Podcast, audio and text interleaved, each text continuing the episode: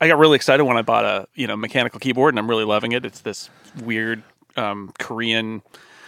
I guess they call it a 60% keyboard, so it's got no function row, um, but it's super small and it's very clicky, and I really like it. And I thought, aha, now I can get rid of this other keyboard. And I realized I have to keep the other keyboard like within arm's reach because I can't What kind type of what brand and talk. What brand keyboard is it? It's a Leopold. Send me you get a- them on eBay. Really? You can't buy them direct. Are they like used or No, they're all they're all new. Um, that's just how they sell? Yeah, and they've got them in different. Um, they got them in different uh, like uh, mechanisms. There are a couple different mechanisms of you know like the the different key switches. Mm-hmm.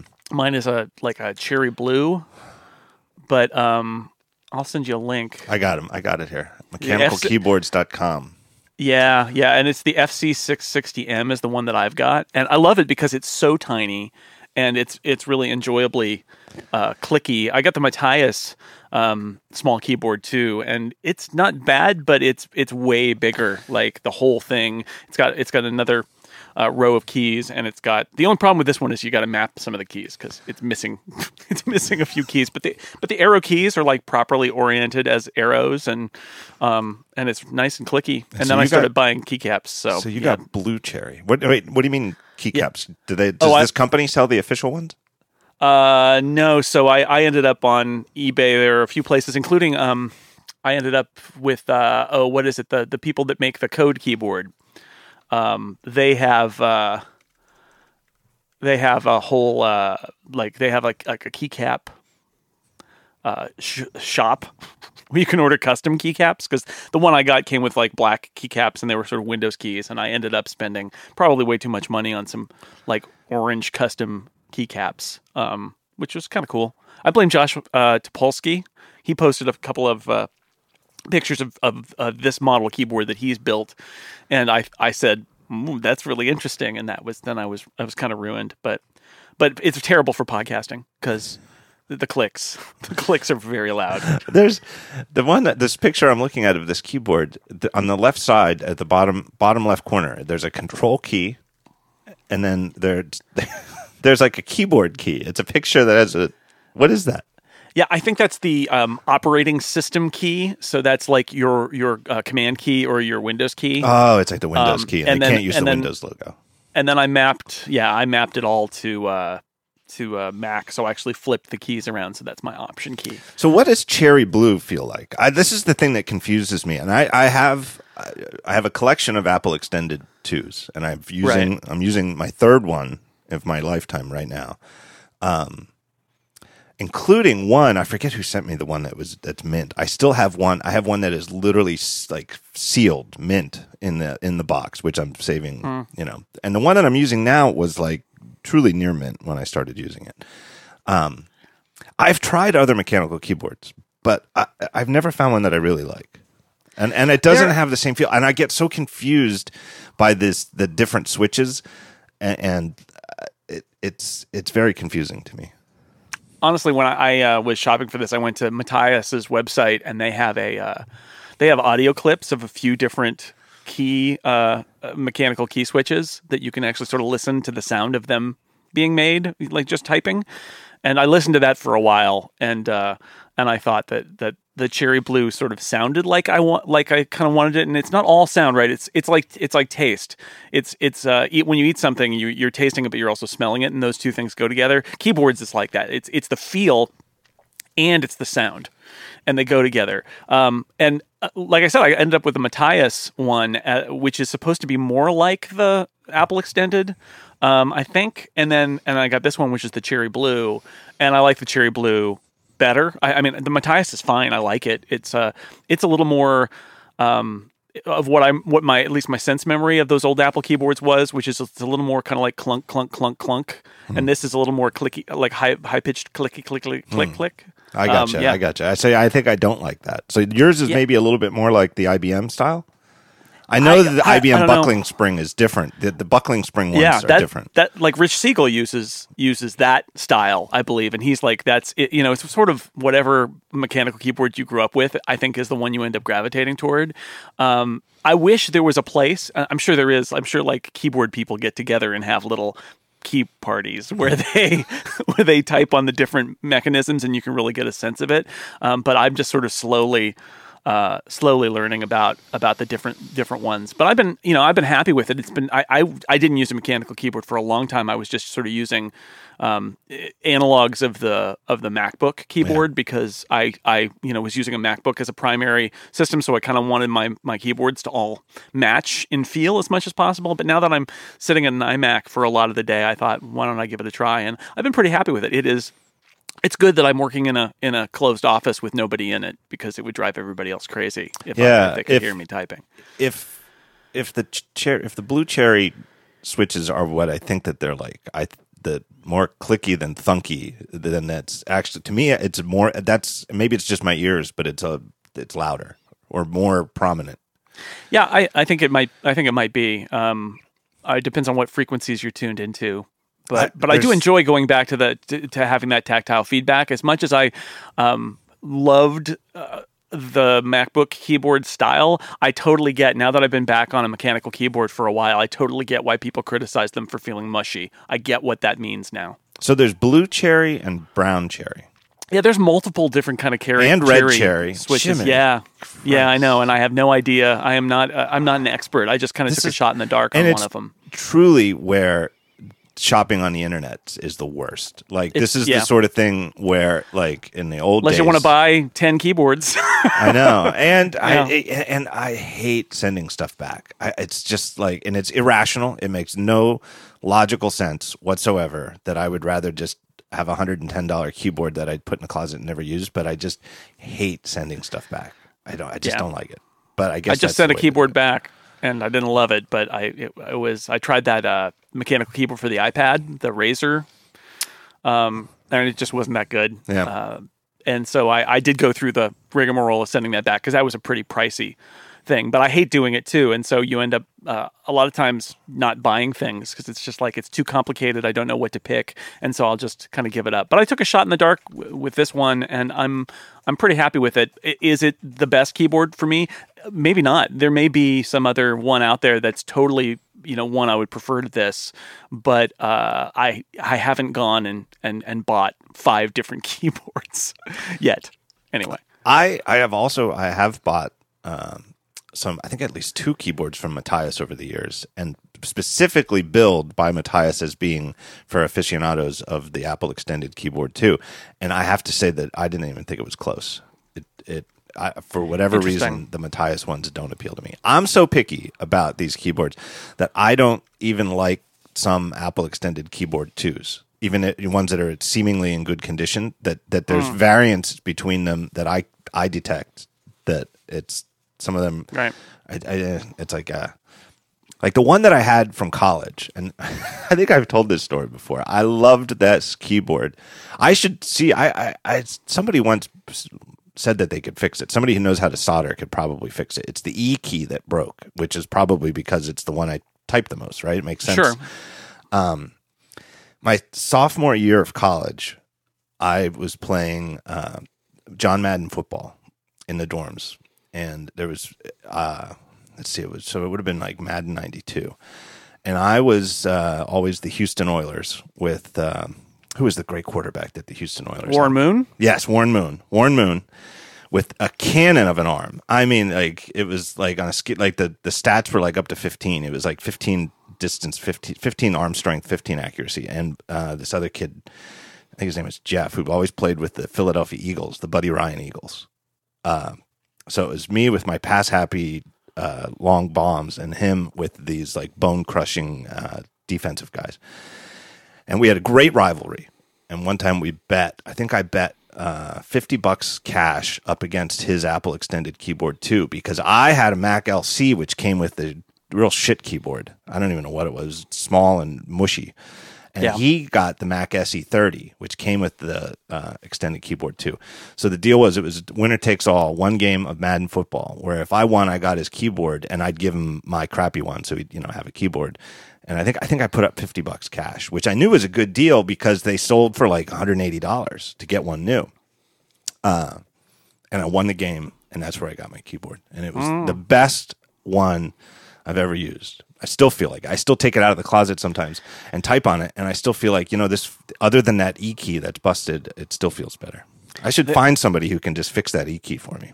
You should, and there may be a keyboard out there that that is a closer match for what you're looking for than the Matias. I don't know. Yeah. W it's WASD keyboards is where I got my keycaps, and they sell. I think they make the code keyboard, and they sell um, they sell mechanical keyboards, and it's like literally choose your size and choose which switch type. But again, you know you can't reach through the screen and feel how the the keys. They, they have audio files, I think, and like I said, Matias does too. But it's not quite the same because that's only one. The sound is part of it, and the, the feeling is part of it. Um, the only the only reason I don't go I never do like a real deep dive and try to find a new keyboard is that once I try it and I do have a couple and I've spent probably I don't know a couple hundred bucks on keyboards out Sure. of curiosity. And then I think to myself, why am I doing this? I the Apple my Apple extended keyboard 2 is the best keyboard I've ever had and it works perfectly on my Well, if it works, that's the thing. So that- I've got. I don't know why I do it. I don't know why I I don't know why. I've got an extended here in my in my office, and I've got a couple of the USB ADB converters, and I don't know whether it's that the keyboard is bad, um, or whether it's the converter is bad. But I have a problem where uh, I, or is it that I type too fast? Because I, I I find that it it it drops key, it drops characters. As maybe I'm, as I'm maybe typing. with your extraordinary typing skills maybe i've every once in a while i've i've noticed some weird things there was a thing i got panicked uh where there was one key like a couple months ago i think it was like t and every it was like and it was like an insidious typo where it would I, I would be just be typing and every time like maybe once out of every hundred times I typed a T I'd get like three T's Oh yeah, I've seen that. That's it. I've seen that. And it's it, it, it, I it's, it's something to, you know combined with like my slightly worse vision and and it's just like a couple of T's together like in the word little. It's like an extra three T's. It's like it would just slip through uh, you know. Right. and I got real panicked because I thought this is definitely like it's not me holding the key t- down too far. And it was always like the letter T so I knew it must be like electrical. But then it just went Yeah. away. Solved itself. Fixed itself. Yeah, yeah. That, that that's my concern, and, and I've seen it. Is that is that you're going to end up um, you're going to end up with a with a problem with the hardware or with the. I mean, presumably there are still thousands of USB uh, ADB adapters out there that are sitting. For, you know, that you can get on eBay or Yeah. something, but but that's my fear is that something's going to break down either the keyboards or the or the adapters or something in the system that changes, and that you're gonna then you're gonna need to find uh, a replacement. It's great. I mean, honestly, how great is it that you're using these keyboards that are 25 years old and and, and they're huge too. That's the other thing is I like the I like the smaller keyboard because I like to have my um my uh my like trackpad as close to the the keys as possible, so I don't like have a number pad or anything like that. So I always preferred, and I think it goes back to having an SE. I had the SE, which had the smaller keyboard. It was still clicky, but it wasn't the full extended. It was like the little mini one with the power, Yeah. like the horizontal power button at the top. And I think that sort of set me down, set me down that path. But you know, I, I I don't know. I think you may have to go on a quest one day. Um, but as long as it's working for you. That's the that's it's kind of brilliant that you've got you know that old tech still I'm still on the first, my first ever Griffin ADB. It was called the iMate, and it's it was. I got two of those here. It's it's bon- Bondi Blue, Bondi Blue, whatever that, whatever. Mm-hmm. Right. Well, when- they, you know, they had the plastic. Everybody Right. was making blue plastic things in 1997. But it's funny because the only thing you'd ever want it. it's like, it's funny that they made the adapter in the trendy 2001 Apple, you know, clear plastic colors when the only thing you could possibly want to plug into it was going to be the classic Beige. beige. Everything was beige. Yeah. But how, do- how do you add coolness to an ADB adapter? The Do you- answer is clear plastic. Do you remember the Apple Extended Keyboard One, the original? It was it was very similar to the Extended Keyboard Two, but it was short lived. I'm not sure why. It didn't go up and down. It was like at a it was so it was a little bit bigger, I think, even than Oh. the Extended Keyboard Two, and it had a definite different feel to the keys. It was more, I would say, more clacky. It was louder and a little bit more clacky. My all my uh, early Apple keyboard experiences were at my college newspaper, so that would have been like 90, 1990 era, and and so it really would have been like what keyboards did we have there? Because we had a Yeah. keyboard attached to a 2CX, and we had a bunch of keyboards on the uh, the SEs that we used, and then later we got a 2FX. Um, and so that's I uh, I'll we bet- had some that had the extended. The two FX would have come with the extended keyboard too, but I'll bet that Yeah. I bet that you're I bet you if you saw one, you'd be like, oh yeah, I remember that. It was like Yeah. just slightly different. Probably. Uh, you know what other keyboard I loved? I loved the uh, the keyboard that came with the uh, Apple II GS. Do you remember that keyboard? I never had one. I had a, I had a friend who had a 2GS, so I vaguely remember it, but not that well. If you if, let's see if But it was ADB. That was the G 2GS had a, had ADB. That was the other computer that wasn't a Mac that had the the ADB plug on it. Was the 2GS. Yeah, that that's actually a lot like that uh, that early uh, the SE keyboard that I had, where it's Yeah. got that big the wide power button at the very top. Yep. Yeah. Well, you had to restart those machines a lot. A lot. It's true. It's true. Yeah, it's uh, It was I, I don't know. It was very easy to write your own program that completely wedged the machine. Oh man, it was a good keyboard, and it had like the weirdest keycaps I've ever seen, where they were sort of like, uh, uh, it's you just. I'll put a picture in the show notes. I swear to God. Yeah. But if it's just the weirdest keycaps where they weren't really, they were like squares, but then on top of the squares were like like round rects. Yeah, right. It's like two tier uh, keycaps. I love keyboards. You know what? I'll tell you what. I was thinking about this too when when you were going to be on the show. Um, I wasn't thinking about keyboards, but I was just thinking. I know you're a baseball fan, and sometimes when a baseball fan is on, I will try to have a conversation that will be of of interest to even all of the. Stop! Don't skip! Don't skip! Yeah. even to all of you who don't like baseball. Just sort of for me, a sort of melancholy week with Alex Rodriguez uh, getting dumped from the Yankees. Uh, as we record on Thursday, he'll be playing tonight in Boston, and then tomorrow night he's playing in New York, and then that, then that's it. He's going home. That's it. And combined, it just is interesting to me that you know he's 41 years old. He's had a very contentious, really up and down career with uh, his his controversies over the performance enhancing drugs. Um, and the same week, uh, Ichiro Suzuki, uh, who's now playing for the Florida Marlins, got his 3,000th hit in Major League Baseball. And Ichiro is to me a guy who, if if you could just like show, put some video clips together and and talk about it, he's a player that would be of interest even to non sports fans because he's he's Yeah. he's like he's seriously is like a like an alien. He, he's he's like he, he- you know he's he, he's he's like a creature who was just born to play baseball, but he doesn't play like anybody else.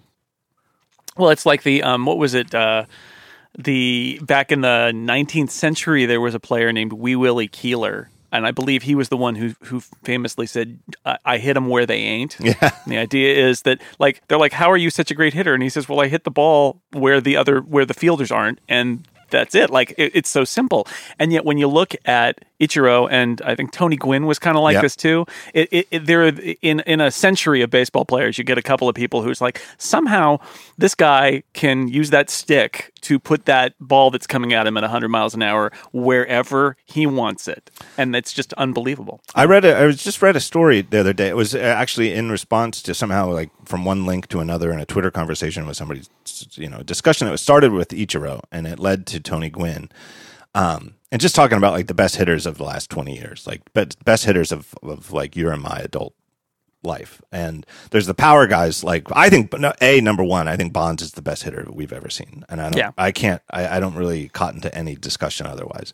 Um, but Yeah, take the steroids out of Right, it, and he probably still is. Yeah. well, maybe, but even with, I mean, the, the numbers are there and they're just astounding. I mean, the Yeah. one the the one year he had 200 and some intentional walks. So in, in a game where you have 162 games, he he drew over an one intentional walk a game. It's no, Oh, yeah. there's never been anything like that. He, I watched every one of those games too. I Ah. mean, it was a daily occurrence. They walked him with the bases loaded one time.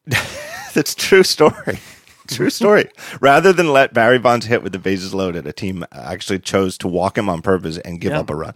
and they won the game because of it. So Uh, you know, good call. So Alex Rodriguez, right now as it stands, has 696 home runs, career home runs, fourth of all time. Uh, truly a great home run hitter. I mean, fourth of all time in the history of the uh, Yeah. hundred and some history of the game. Bonds had more intentional walks in that one season than Alex Rodriguez has had in a 20 year career. a 20 year career. Yep. Uh, it's anyway. Bonds is great. Gwynn was uh, amazing, and I read the My favorite player ever. So- he is he is absolutely my favorite baseball player ever. Tony Gwynn used to call it the 5.5 hole, Mm-hmm. meaning it was between, uh, the, there's numbers for the player. So in between the shortstop, who's six, and the third baseman, who's five on the scorecard, uh, he'd just try to hit the ball between the shortstop and third base. And could do it with remarkable accuracy. But the thing I read was like, like when he started slowing down a little bit, his average dropped. And for him, dropping meant he got close to 300. Uh, and the difference was that he wasn't beating out the ones that the shortstop would backhand anymore. And Right. he had a conversation with Ted Williams, and Ted Williams uh, told him to start. He said, "You got to, you need to pull the ball more." and, and just that one conversation with Ted Williams, and all of a sudden, Gwynn purposely started trying to pull the ball a little more, and, his, and that was when he that was uh, led to the seasons where he was hitting like 350, 360. Yeah, I mean it's, it's so simple, right? Right. Just like just hit it the other to the other part of the field. They're like, all right, I'll do that then, because like Ichiro, Gwynn could uh, seemingly put the ball wherever he wanted it. Right. So Ichiro, Yeah, there's two things about Ichiro. Number one, you have to watch him. If you don't, if you, even if you don't like baseball, just go to YouTube and Google Ichiro hitting. He starts running before he hits the ball. Yeah. He- He's a left-handed batter. And when he sees the ball, he his batting stance is such that he's running to first base bef- as he makes contact with the ball, which nobody has ever done. Nobody would ever teach. If you you know saw a little kid doing it and you're coaching little league, you'd immediately say, "No, no, no, you can't do that. You're never going to hit the ball." The other thing is that he treats his bats as though they're samurai swords. And this is where I'm going with the keyboard, where it's he he comes in and spends like an hour a day like examining his bats with like from like with his eyes like an inch away and rubs over every surface of them. He carries them. He, it, he has a collection of them that he carries in like a, a custom made like uh, what do you call it like a humidor? What do you put cigars in? It's like Yeah, a, humidor. yeah, it's it's a moisture proof carrying case that he carries himself by hand and doesn't hand over to like the team equipment people. Uh, and and when you know this and you realize this about him, and then you watch him on TV, you realize that his bats are all in like mint condition. like most of the bats are all gunked up with pine tar and and nicked and have marks from where they hit balls in batting practice. Ichiro's bats all look like they are in mint condition. Yeah, they're they're his uh, professional tool, and he treats them as such. And when you see him use them, you can see it's like an extension of his body. It's he is it's surgical precision with what he does with them. The other thing I read about Ichiro is that every year, or I think it's every year, but at, at least several times, he has visited the Hall of Fame in uh, Cooperstown in the off season, and uh, you know orchestrates a behind the scenes you know tour. And he takes out the bats. He gets some of the bat he has like a list of hitters whose bats he wants to examine. And and he you know i saw pictures of it and he's got the white gloves on you know because these are like historic artifacts and he studies the bats of great hitters and and weighs them and and like examines them in fine detail. It's it's just amazing. And that to me that to me is like what justifies me caring so much about my keyboard Yeah, I think it's your it's your professional tool, right? It's Right. how you it's how you make your living, and that's the bottom line. And so writers do writers talk about things like uh, like keyboards and and you know notebooks and Right. pens and things like that. Yeah, they do, but but you have to understand it is it is actually uh, a professional tool. It's like how how our livelihood happens. Yep. It's worth it. All right, let me take a break from all this great keyboard and baseball discussion I was trying to keep us off of baseball by talking about keyboards. No, we did it both. uh, and tell you about our first sponsor. This is a great company. It's Global Delight. Now, we all use headphones, and we're going to talk a little bit more later in the show about headphones um, to listen to music on our iPhones and iPads. But no matter which headphones we use, the audio often feels like it lacks depth. Global Delight, they're the company behind the Mac app Boom. That uh, it's like an audio enhancer for Mac. It's a great app actually, and it was the uh, actually if it rings a bell, it's they were uh, sponsored on the show a couple weeks ago. Um, so these are the same guys behind the Mac app Boom. They have an iOS app that solves this issue. It's called Boom for iOS. Now, iOS you can't have like a system-wide extension that enhances audio across the board. It doesn't work like that on iOS. So Boom on iOS is a music player app. And no matter which headphones you use, it turns the music you listen to into an amazing 3D surround sound. It, it's it's an amplifier, a, a, a you know like a sound filter music player. Doesn't stop there. You can change the equalizers. You can adjust the bass and the intensity of the audio with fine control. You can be real picky. This is for people who really care about what this stuff sounds like in your headphones. Uh, Boom plays its magic with the downloaded music from your iTunes library. So it's not like you have to like you know do any kind of magic stuff or, or pain in the butt stuff to uh, to import your music into it. it. Just plays the system stuff, the system stuff in your iTunes library, and it's very very simple to use. Uh, here's in the best part it's free it's a free download so if you don't you, are skeptical you don't know what it's going to sound like go download it get it from the app store try it out uh, and then it's an in-app purchase to unlock everything if you if you like the way it sounds. So open your browser uh, if you want to see their website it's boom4ios.com so just spell boom then f-o-r ios.com and you'll be taken to the Boom app directly, and then you can hit the download button. All you need to do is then just buy the in-app purchase if you like it, and uh, and you'll enjoy it. It's a great app. These guys do a great job, even though their specialty is obviously audio. They do a phenomenal job with the user interface stuff. Their stuff looks exquisite. Always very, very, very impressive UI design. Um, and here's the best part they've got a special offer for talk show listeners. They've got a sale running through the 21st of August. Uh, I think it's uh, normally four ninety nine for the in app purchase. Yes, four ninety nine. Right now, you'll buy it right now before August twenty first. You get it for a buck ninety nine. So that's two bucks, and you get this great app. So go download Boom for iOS and try it out, and buy it before August twenty first, and you'll save save a couple bucks. Uh we there is a lot of news. I don't. We probably yeah. was probably pretty stupid to waste so much time on keyboards, but I I do love them. You do chapter markers in your podcast. That'll solve everything. Uh, stick a chapter. I don't. Yeah, you know, I should mention this that I, it, you know, I because ATP does it and you guys do too. Do you guys do yeah, chapters? Yeah, so here and there. Yeah, um, not on not on everyone, but on some of them. Yeah. Uh, so for everybody who wants them on this show, we are looking into it. it's right. it's there's a tooling issue where it's actually there is no good tool for this yet. Uh, yeah uh, friend of the show, Marco Arment, is actually working on such a tool. Uh, so I'm aware of that. And, yep. and there will be chapters on this show uh, eventually. All right. Uh, so the news. What do you want to talk about first? I guess we should oh my talk God. Gurman stuff. Yeah, I mean, so Mark Gurman, right? He's he's he's back. He's at Bloomberg. We saw he he had a report like a month ago, but he he dropped a few reports this week that that are you know his sources are so good, um, especially in the hardware side that that the, it feels like confirmation to me, and I know it's not. It's just an it's another story with anonymous sources saying this is what Apple's going to do, but it feels like confirmation now that Gurman has said, you know, given the nod and been like, yeah, this is what's going to happen with the with the iPhone and with uh, with uh, the new MacBook Pro. Yeah, it's like having a four run lead in the bottom of the ninth. You're yeah, probably going to pro- win.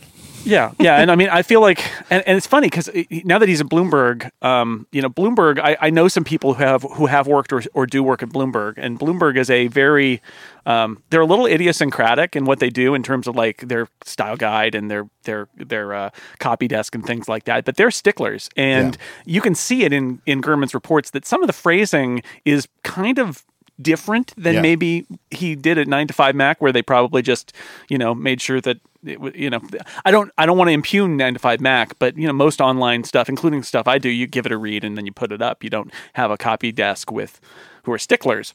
And uh and so it it's sort of uh been interesting to see how how they they change some of his phrases or they make make it very specific about like what he knows and what he doesn't know and what the details are.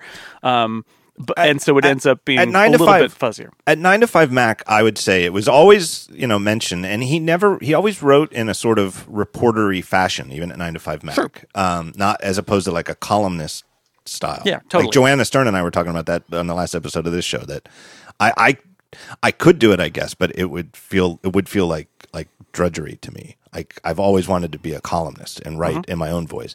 So Gurman always wrote in a reporter's voice, but he would just the biggest difference I would say is that when he had a scoop, he would put the according to you know sources familiar with it once in the first paragraph, and then the rest of the story would be here's what I've found out. Whereas right. the bigger the biggest stylistic difference with Bloomberg with him at Bloomberg is that the according to the people uh, That's right and the people. It, there's an awful lot. It just keeps coming back and back that it, this is according to peop, what people have told him. And I personally, we, you and I were engaged in a thread on Twitter about this. I actually like this better.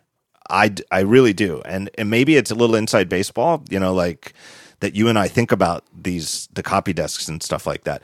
But I like it that it emphasizes that this is not a known fact and that Gurman isn't saying that he's seen this thing himself, which would, uh, you know, alleviate the need to source it.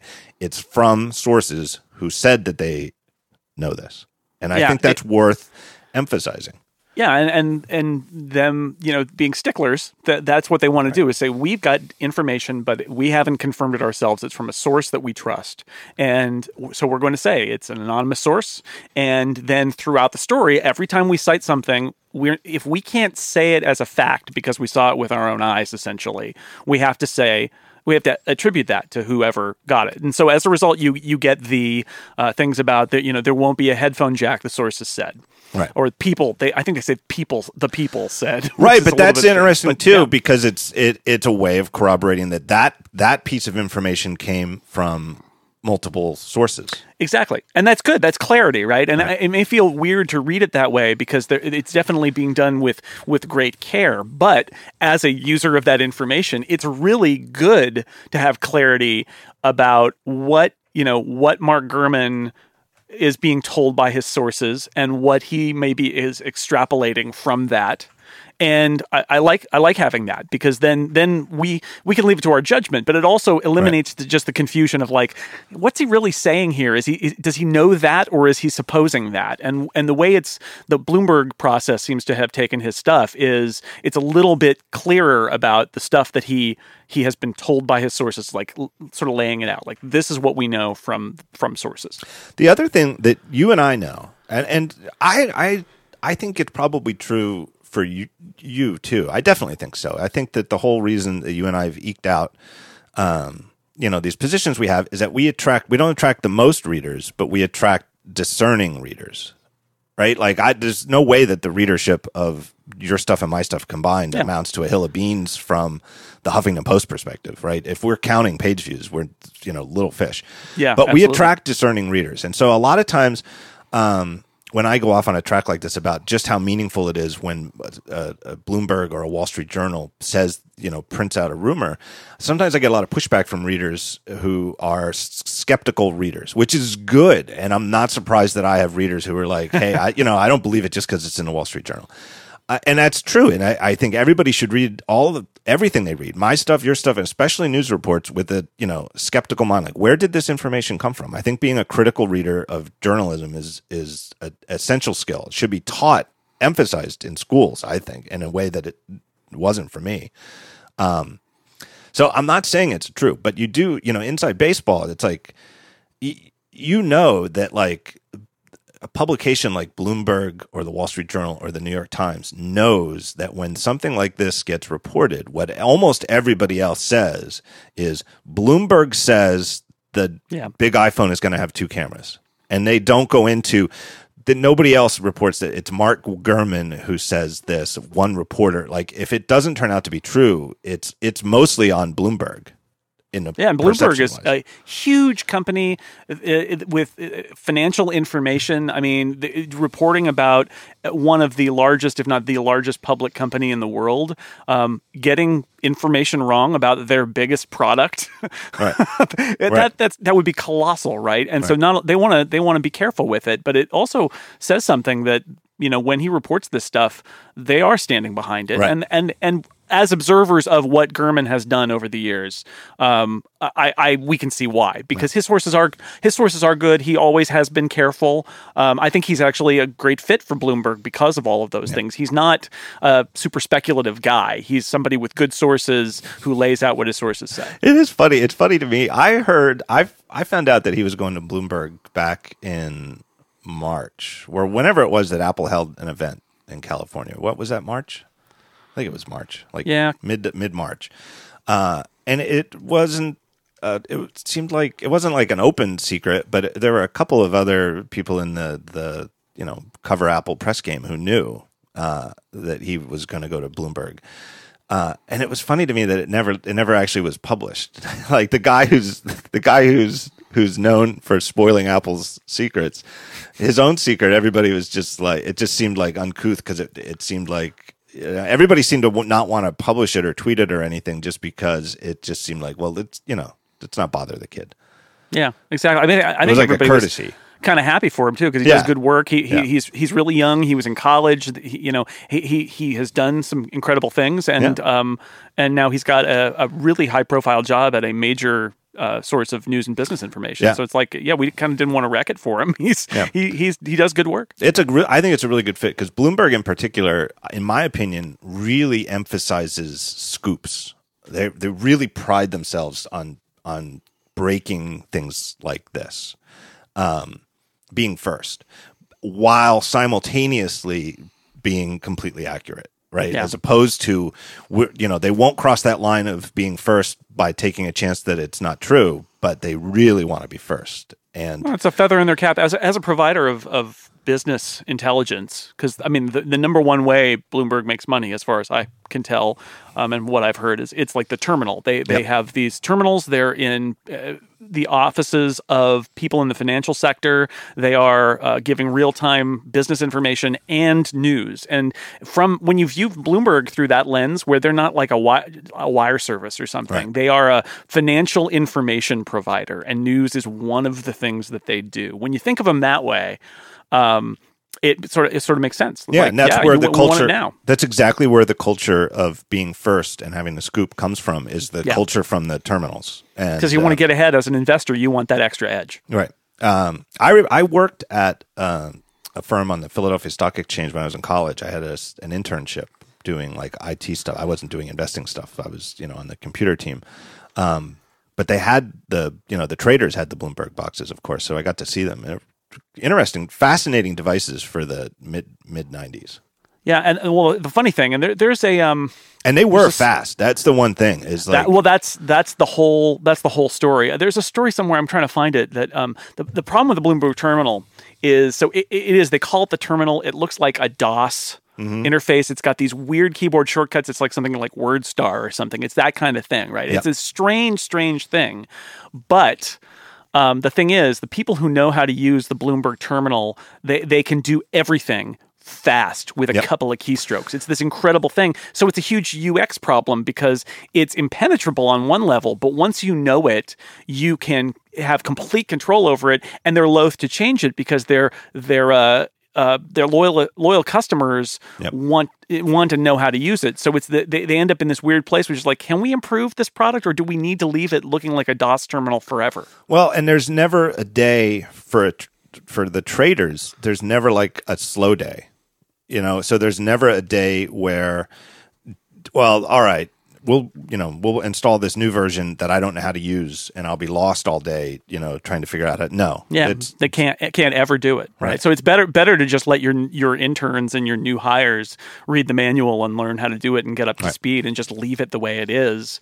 Um, and it's yeah, it's fascinating. They and they that's the whole thing. They're they're not afraid. Knowing people who've worked at Bloomberg, they are not afraid to be um, different from the crowd. Yep. Like they, they have different terminology for stuff. They don't call the laptops that their journalists get aren't called laptops. They're No? called like tra- they're called like travel units or travelers or something. Like it's just they, they've got their own terminology. They've got their own rules. It goes down. It's just it's uh, they are they are different, and I think that maybe comes from Mike Bloomberg. That you know he was uh, you know he's a maverick. Yeah. He, he's not afraid to to say let's do things kind of differently, and it also comes from the fact that they are a not a traditional. Uh, you know, ad-funded journalism outfit. They're this. They're a financial services outfit. Yeah. Um, so, uh, Gurman's two articles, recent articles. Uh, first was the one about the new iPhones. Um, Yeah, So it seemingly confirmed that it definitely said that the the plus sized one will have the two the two camera system, Right. And seemed to confirm that the four point seven one won't, but doesn't quite say that. And this is one of those things where the, the sourcing is kind of interesting. Here's I'm going to read the paragraph. The dual dual system sharpens photos taken in low light environments. The person said. The combination of the merged photos from the two camera sensors also allows users to zoom while retaining more clarity, the person added. the smaller version of the new phones will not include dual lenses. KGI securities analyst Ming Chi Kuo said earlier this year. Now that that last bit is fascinating to me because seemingly Gurman's own sources didn't didn't or couldn't say whether the smaller phone has the two cameras. He's only referring to a report from Ming Chi Kuo. It may be or may not because later they talk about the headphone jack uh, being removed and they they reference um, Macotakara as Yeah. being the original report. So I, I'm not. I couldn't read this and say whether they're. Uh, you know whether he doesn't actually know that for sure because it sounds like he actually just said that it's not i think it's more that he may be doing in a bloombergian kind of way the hat tip Yeah. of of who originally reported this because he didn't originally report Yeah, it. I It think was, that's it was ex- Ming Chi Kuo. I think no, the Macotakara. But Oh, and, and well, for Macotakara, it's for sure that way. But I, that- I wonder if maybe the the Ming Chi Kuo a- Right. attribution is is that, which is just look, you know, this person got it first. We should tip our cap to them. Confirms no headphones and the Yeah. other you know uh, none of this is new there's not one bit of it that is new but it's confirmation of a whole bunch of these rumors that are floating about the other thing is Right. that the home button now won't physically click it will uh, be taptic Force, yeah, force touch, force touch like the button. like the trackpads like you know the modern mac Mm-hmm. macbook trackpads um which is interesting and i think i wonder you know there's often a lot of Gurman's story doesn't mention waterproofing at all but one of the things that has been floated about is that whether apple will bill it as waterproof or not that the one of the design features of these new iphones is that they will be even further water resistant than previous ones right. Um, and I can only imagine that a force touch home button would help in some way in terms of waterproofing simply because it seems like every button that actually moves is a is a place where moisture could get through. Yeah, and it's also going to reduce um, repair incidences because you know even if it's not that common, um, home buttons malfunction because I mean it's a moving part; it has to go up and down, Yeah. and so you take that out of the equation, and it's not actually moving anymore. You just feel like it's moving when you when you press on it.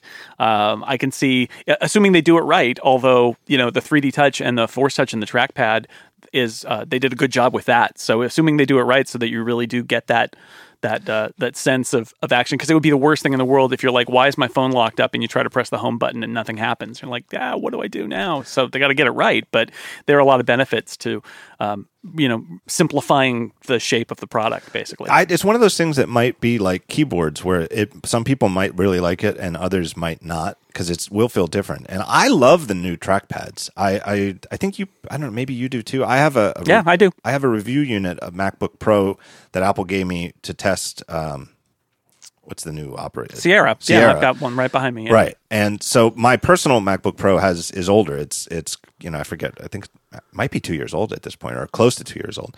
Doesn't have it. I love it. It's a 13 inch MacBook Pro. It's probably now my favorite MacBook that I've ever owned. I really, I, the more I use it, I really appreciate how good it is.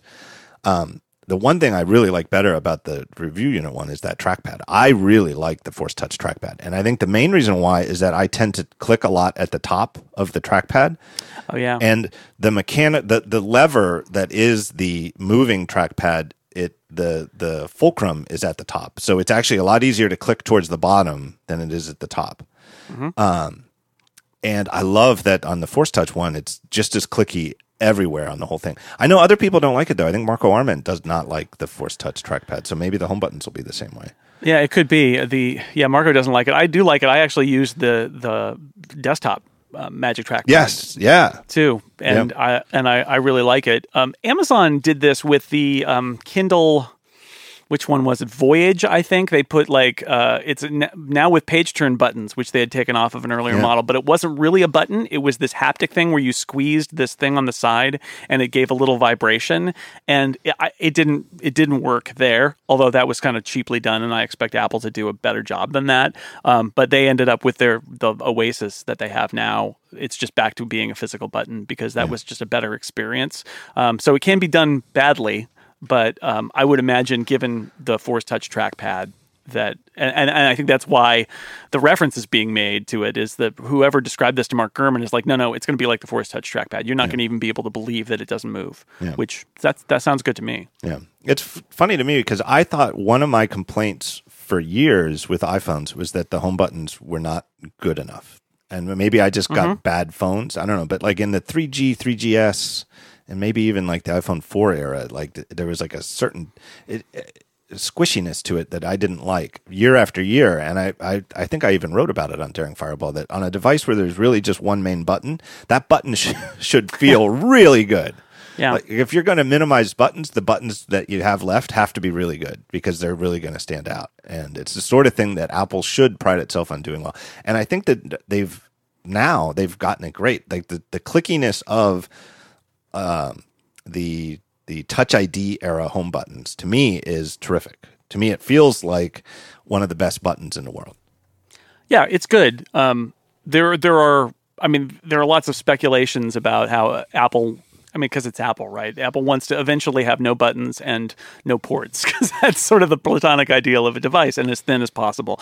Um, that they would get rid of the home button entirely at some point, or at least the physical home button, even if there's a way to do the do a gesture. And this seems like a, a a step in that direction, which is okay. Now we've got it so that we can read your fingerprint and you can press on it in order to get what where you want to go, but there's actually nothing moving, uh, and that's like step one. And maybe step two is that they put you know they put that on uh, uh, you know the bottom center of the screen or something, and it's it's seeking that out, whatever a future iPhone design might be.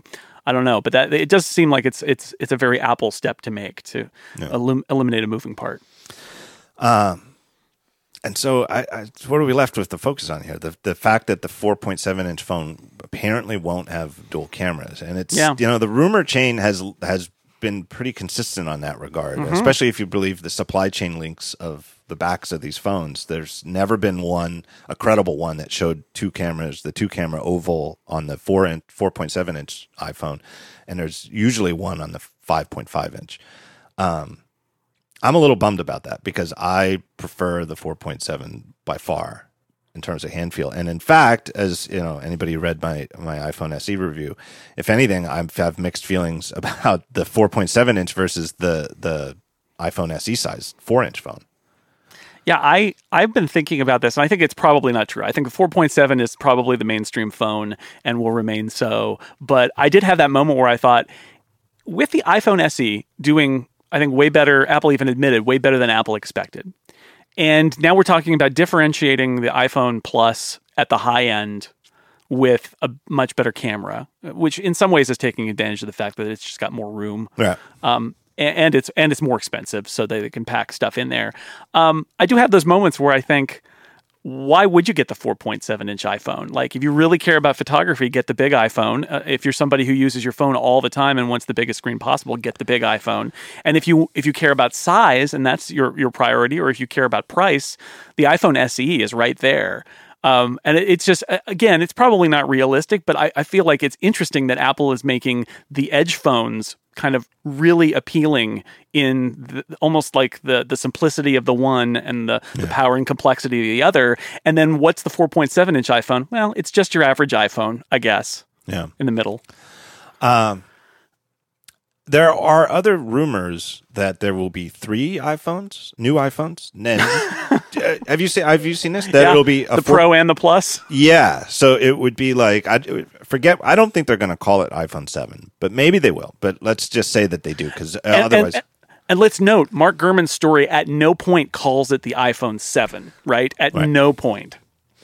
well, hold that thought because there's that's key to understanding this, his sources or one of the keys. To Mm-hmm. Yes, understanding his indeed, yeah. sources. Um, uh, so let's just say they call it the seven. That that's this other rumor would say there'd be the iPhone seven, four point seven inches, the iPhone seven Plus, which would be five point five inches, and still have the same camera, probably with like the image stabilization, but the single camera circle on the back, and then the iPhone seven Pro, which would have the dual camera system and presumably like maybe like two hundred and fifty six gigs of of storage.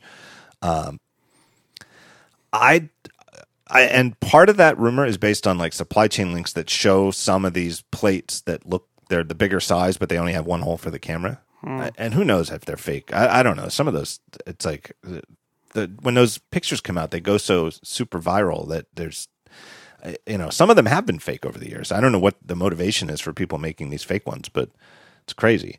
I that this does that doesn't make any product marketing sense to me. Yeah, I, don't agree. A- And and we've just defined right. We we got uh, what's an iPad Pro, right? I feel like they could do an iPhone Pro, but to have a Pro and a Plus and the regular iPhone and the SE. And have the Pro and the Plus be essentially the same, except one of them has this like one esoteric difference. It seems too complicated, and um, which is not to say that I'm not intrigued by the idea of like an iPhone Pro that is the two cameras and maybe support for the pencil. Yeah. Um, I, that, that's interesting. That's an interesting idea of, of, of branding that product that way. Right. But to have that and then I, it feels more likely to me that it's just you know what we're seeing is the is is the 6S Plus just. Right. Again, maybe maybe slightly altered, but just the 6S Plus, and and that's a question: is like, what do they keep? Traditionally, Apple has kept the previous year's phones in the lineup. Um, so you know what happens there too. I, I don't I don't know. It seems unlikely though that they would have two identical phones except for like the cameras on the back. Yeah, and it just it, it it makes it harder. Like with by calling them the iPhone six and the iPhone six Plus, and then the 6S and the 6S Plus, they can just say they can say shot with iPhone six, and it, it Right. and it all of the new phones are in, carried with that, whether you have the Plus or not. The Plus is just refers to the size, even though the camera was technically slightly better because it had the optical image stabilization. They didn't need to say that. They could just say they could run ads and billboards that just say iPhone 6 or iPhone 6S and it covers both. Whereas if they do this, they it doesn't. They'd have to run uh, separate campaigns and then that would it would peg the ones that are going to sell in greater quantities, the lower priced ones, the the the regular and the plus, it would peg them as being on this on a lower tier from day 1. Which is it just I, I don't know, something about that doesn't sit right with me. I guess it's possible. Like, I wouldn't be shocked if that's how it turns out. But Gurman's story makes it seem like there's just two 4.7, 5.5, and the 5.5 has the better camera. Yeah, it has these double, you know, dual lens system, which is a cool idea. I mean, I think I I- think the place where smartphones could still get better, right? I mean, back in the old days, it's like they could get better everywhere. It's like everything could be better. But now the place, like number one place where I think a smartphone could get better uh, in terms of priority, has to be the cameras. The cameras could get so much better because we we know what good cameras look like. And although the cameras on smartphones are amazing compared to what they used to be, they they could still be so much better. Uh, so I like the idea that Apple is Right. is going down that path and saying, what if we put two lenses on and use software and put them together? And and and they should be doing that. That that's absolutely the right thing for them to do. Yeah, and I don't even think Gurman's description of it is a, it, his description is about uh, first mentioned sharpening photos taken in low light environments. I mean, that could help with that, but the bigger the biggest difference of the two lens system isn't really light sensitivity. That's a problem that's really hard to solve just because of the physics of optics with the the size of these devices and how f- Yeah. small the sensors are compared to like a full size or even even like the four thirds system cameras or something. You know, the ones with small sensors like a- APS-C like in a camera camera those small sensors are so much bigger than the sensors that you can fit in a phone. Like it's it's absolutely remarkable how good the photos you can get off these devices are with how tiny the sensors are but that's really a limiting factor for light sensitivity. The two lens system is really about having two lenses of different focal distances. So you've got the one that's wide angle like the one we already we've always had on our phone. And then to have a second one that has a a, a longer focal length like you know i don't know what it would be the equivalent in 35 millimeter terms but you know a 50 or an 85 or something. Um, so that when you zoom it can actually do it optically instead of like if you're trying to shoot something far away and get it closer and you know fill up more of the frame the optics of that are way better if you actually have if you're doing it with a real longer lens instead of with you know just cropping the wide the wide lens picture. Right. and there's going to be ought to be ways there might be ways to do 3d stuff you know slightly 3d stuff you know for the live pictures and stuff like that. It could be all sorts of really cool optical stuff with this. So uh, i better get bigger bigger pockets Yeah, I know that's that that's my thought too. Is I, I I've always rejected that phone because it's so large, but um, I would be if anything would tempt me to get a larger phone, it would be something like that. Like a much better camera would tempt me to to just swallow my pride and expand my pockets and get the get the big phone. Yeah. The second factor for me, in a little bit, like the hand, the, the size in the pockets in the hand, I'm never going to like. But the second factor for me personally is that I'm like, Uh, my I'm rushing towards needing reading glasses when I wear my contact lenses. Like I've mentioned this on the show before, but long story short, when I wear my contacts, I I need reading glasses to read in low light environments now. I can't focus at reading length when I have my contacts in. When I'm wearing my glasses, I can because the and I talked to my eye doctor about it because when you wear glasses, they're further from the the lens of my eye, whereas contacts literally they're right there, and so right. it, it's at a distance I see exactly the same, you know, uh, clarity with glasses on and contacts, but at a close distance, when you start getting presbyopia in your 40s, it really it makes a big difference whether you have contacts on or not. So, uh, but really, when I have my glasses on, what I like to do when I read is take them off, and I'm because I'm nearsighted, I can without any correction at all, I can read that's when I read the best. I actually read tons and tons on my phone lately in the morning before I put my contacts in, just with just because it's actually the the way I see clearest is with no correction at all, hmm. with my phone yeah. right in front of my face. Um, but I wear contacts most of the time. Uh, but having the bigger phone and being able to make the text bigger would actually would actually be optically good for me. Yeah, my my wife has a 6S and uses it in the mode where it's blown up to essentially it's pretending yeah. to be a five. Yeah. Uh, because she's because she's got um, for the first time because she's always had perfect vision, but she's in her forties now, and so now she needs reading glasses, yeah. and so she's just. Uh, that's been one of her concessions to be able to use her phone without having to switch to reading glasses is is using that extra screen space just to make everything bigger and so yeah what i've been doing uh, i i haven't given into that zoom mode but i do go into uh, the text size Oh yeah, mm-hmm. and it is it it just made it makes me feel good about the fact that I've been promoting accessibility features long before I needed them, but now yeah. I, I, really do. I I mean, yeah. and and my vision problems. I I always want to say this. If anything, it makes me appreciate how good my vision still is. You know, because it's like having a, a, scare with you know losing the, all the vision in my eye when I had the retina detachment uh, it really makes me appreciate just how bad some people's vision really is. People who are, you know, uh, on some scale legally blind. Um, but you know, some people who are legally blind can still see uh, something. But the the accessibility features in iOS, it's like it's so great. It makes me and and now I'm actually somebody who benefits from them. Well, that's how my wife uses her Apple Watch because you know you can't really do the large screen mode on the Apple Watch, right. and she has used the accessibility feature to increase the, the the text size, and it makes her Apple Watch usable. Otherwise, it's like it's great that I have this watch on, but if I have to put my glasses on every time I need to read yep. anything on the screen, it's pointless. So she uses the the type size control. Yep, I do too. It is a great, great, great yeah. feature. Um, so I don't know. I guess I'm going to have a big phone. I don't know.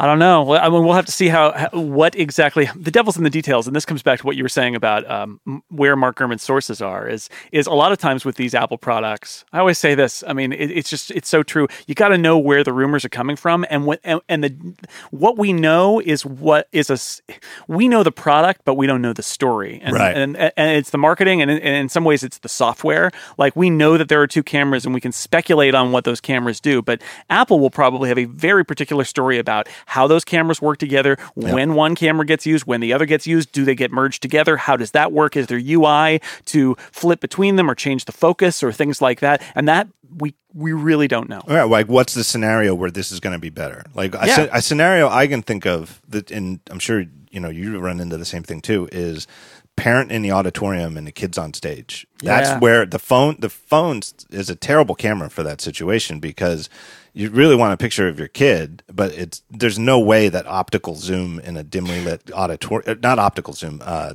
d- digital digital zoom, zoom know, yeah, it's the worst of a wide angle, a wide angle lens with a tiny little sensor. It's you might as well not even do it. I always wonder when I see these parents holding their phones up for the entire thing. I, really want to play that Louis C.K. rant of of hey, just be here. You know what I mean? Just yeah. be here from because it's not just that you'd be better off just being there and watching it, uh, the the actual image you're getting from that camera from a cell phone halfway back in an auditorium is going to be useless. You're not going to make out your kid's face, but a longer lens might it might actually save that. Yeah, I, I was. We were coming back from a, a long weekend, and we were driving. We were in uh, Southern Oregon, and so we were driving back, driving south, and you go past on Interstate Five. You go past Mount Shasta, which is huge volcano. Um, there's a uh, it's it's like two miles above the the rest of the landscape around it. And even middle of summer with it 90 degrees outside there's snow and glaciers and stuff on the top of it. And it's spectacular. You're driving down the freeway and there's this huge volcano right in front of you. And i get on my iphone to take a picture of it. And i open it up and i look. And it's just like it's like it's not even there because right. it's that wide angle shot. It's right. got both sides of the windshield. It's got the road and all that. And i, I zoomed in and i got i got an okay shot with the digital zoom right. but those shots are no good because yeah. they are zoomed in so far that any of the majesty of it is now lost in all the little pixelation that happens. Yeah. It is. I, it does. It it will make for, and I presume it'll be Schiller who does it because that's Schiller's gig. You, these years is usually the he's the guy who does the new iPhone in September on stage. right. Uh, and I happen to know that you know Schiller is a, truly a you know a real f- photography enthusiast. He really knows his shit about cameras uh, and he really cares. But it's such a hard thing to present when you're saying how awesome this camera is, and this other phone that we also want you to be excited about doesn't have it and can't do it. But That's that is, it's a perfect scenario though. Like you want to get the mountaintop, you know, and that is exactly the sort of thing where a second lens that is longer will make a, a dramatic difference. But when they show you the dramatic difference, it's going to be in comparison to what you get with the other new iPhone. I think they're just going to have to say like, you know, we could do this because it's a much larger phone, yeah, yeah. and and and they, they, are going to have to explain it that way. It's yeah. like the only way we could do this is because the iPhone six Plus or seven Plus or whatever it is is this much bigger, um, and and so we can have we have the room to do this. But um, I, am looking forward to that demo because I imagine that's going to be the ooh and ah demo of the whole thing because they're going to have some. First, they're going to ha- have hired spectacularly good photographers. Yep to take all the sample images and then they're going to they're going to be perfect ones to show off when you flip a switch or you slide yep. your finger or something. You go from a to b and yep. everybody goes whoa! And uh, you can see what it's going to be. It's going to be a, a, a winner that demo yeah. Yeah i totally think so. Uh, before we leave the iphone I'd, I'd, hinted a few minutes ago that not knowing the product names is a clue to Gurman mm. sources. Like the product names in my in my experience there are that is like need to know basis within Apple. Mm-hmm. And I think that the number of people, even like who work in product marketing, who know the name of the new iPhone is probably pretty small. Yeah, names, prices. Yep. Um, and, and it also means they're also changeable, right? Like right. the hardware, the hardware's been locked for for ages now. The software is basically locked. Um, although, yeah, they will have little bits, but it's stuff that they've had to be working on for months yeah. and months and months. Names, unless it's shipping that day, and it's still the name is iPhone, right? They could literally ship a box that just says iPhone on it, and it would yep. be okay. So the names that you can leave those pretty late in the game, and prices you can really leave late in the game, and so it's a very small group of people uh, who are doing that in in terms of marketing and and PR and uh, and they don't they don't leak as much unless they I want to. I think they they don't the unless the company wants a leak. I think they don't they don't leak as much. It it comes from supply chain and it comes from kind of people in the broader uh, company who know little bits about it and yep. and can leak those little bits. But I, my experience, I don't know. Um, do you remember when they did um, Mountain Lion?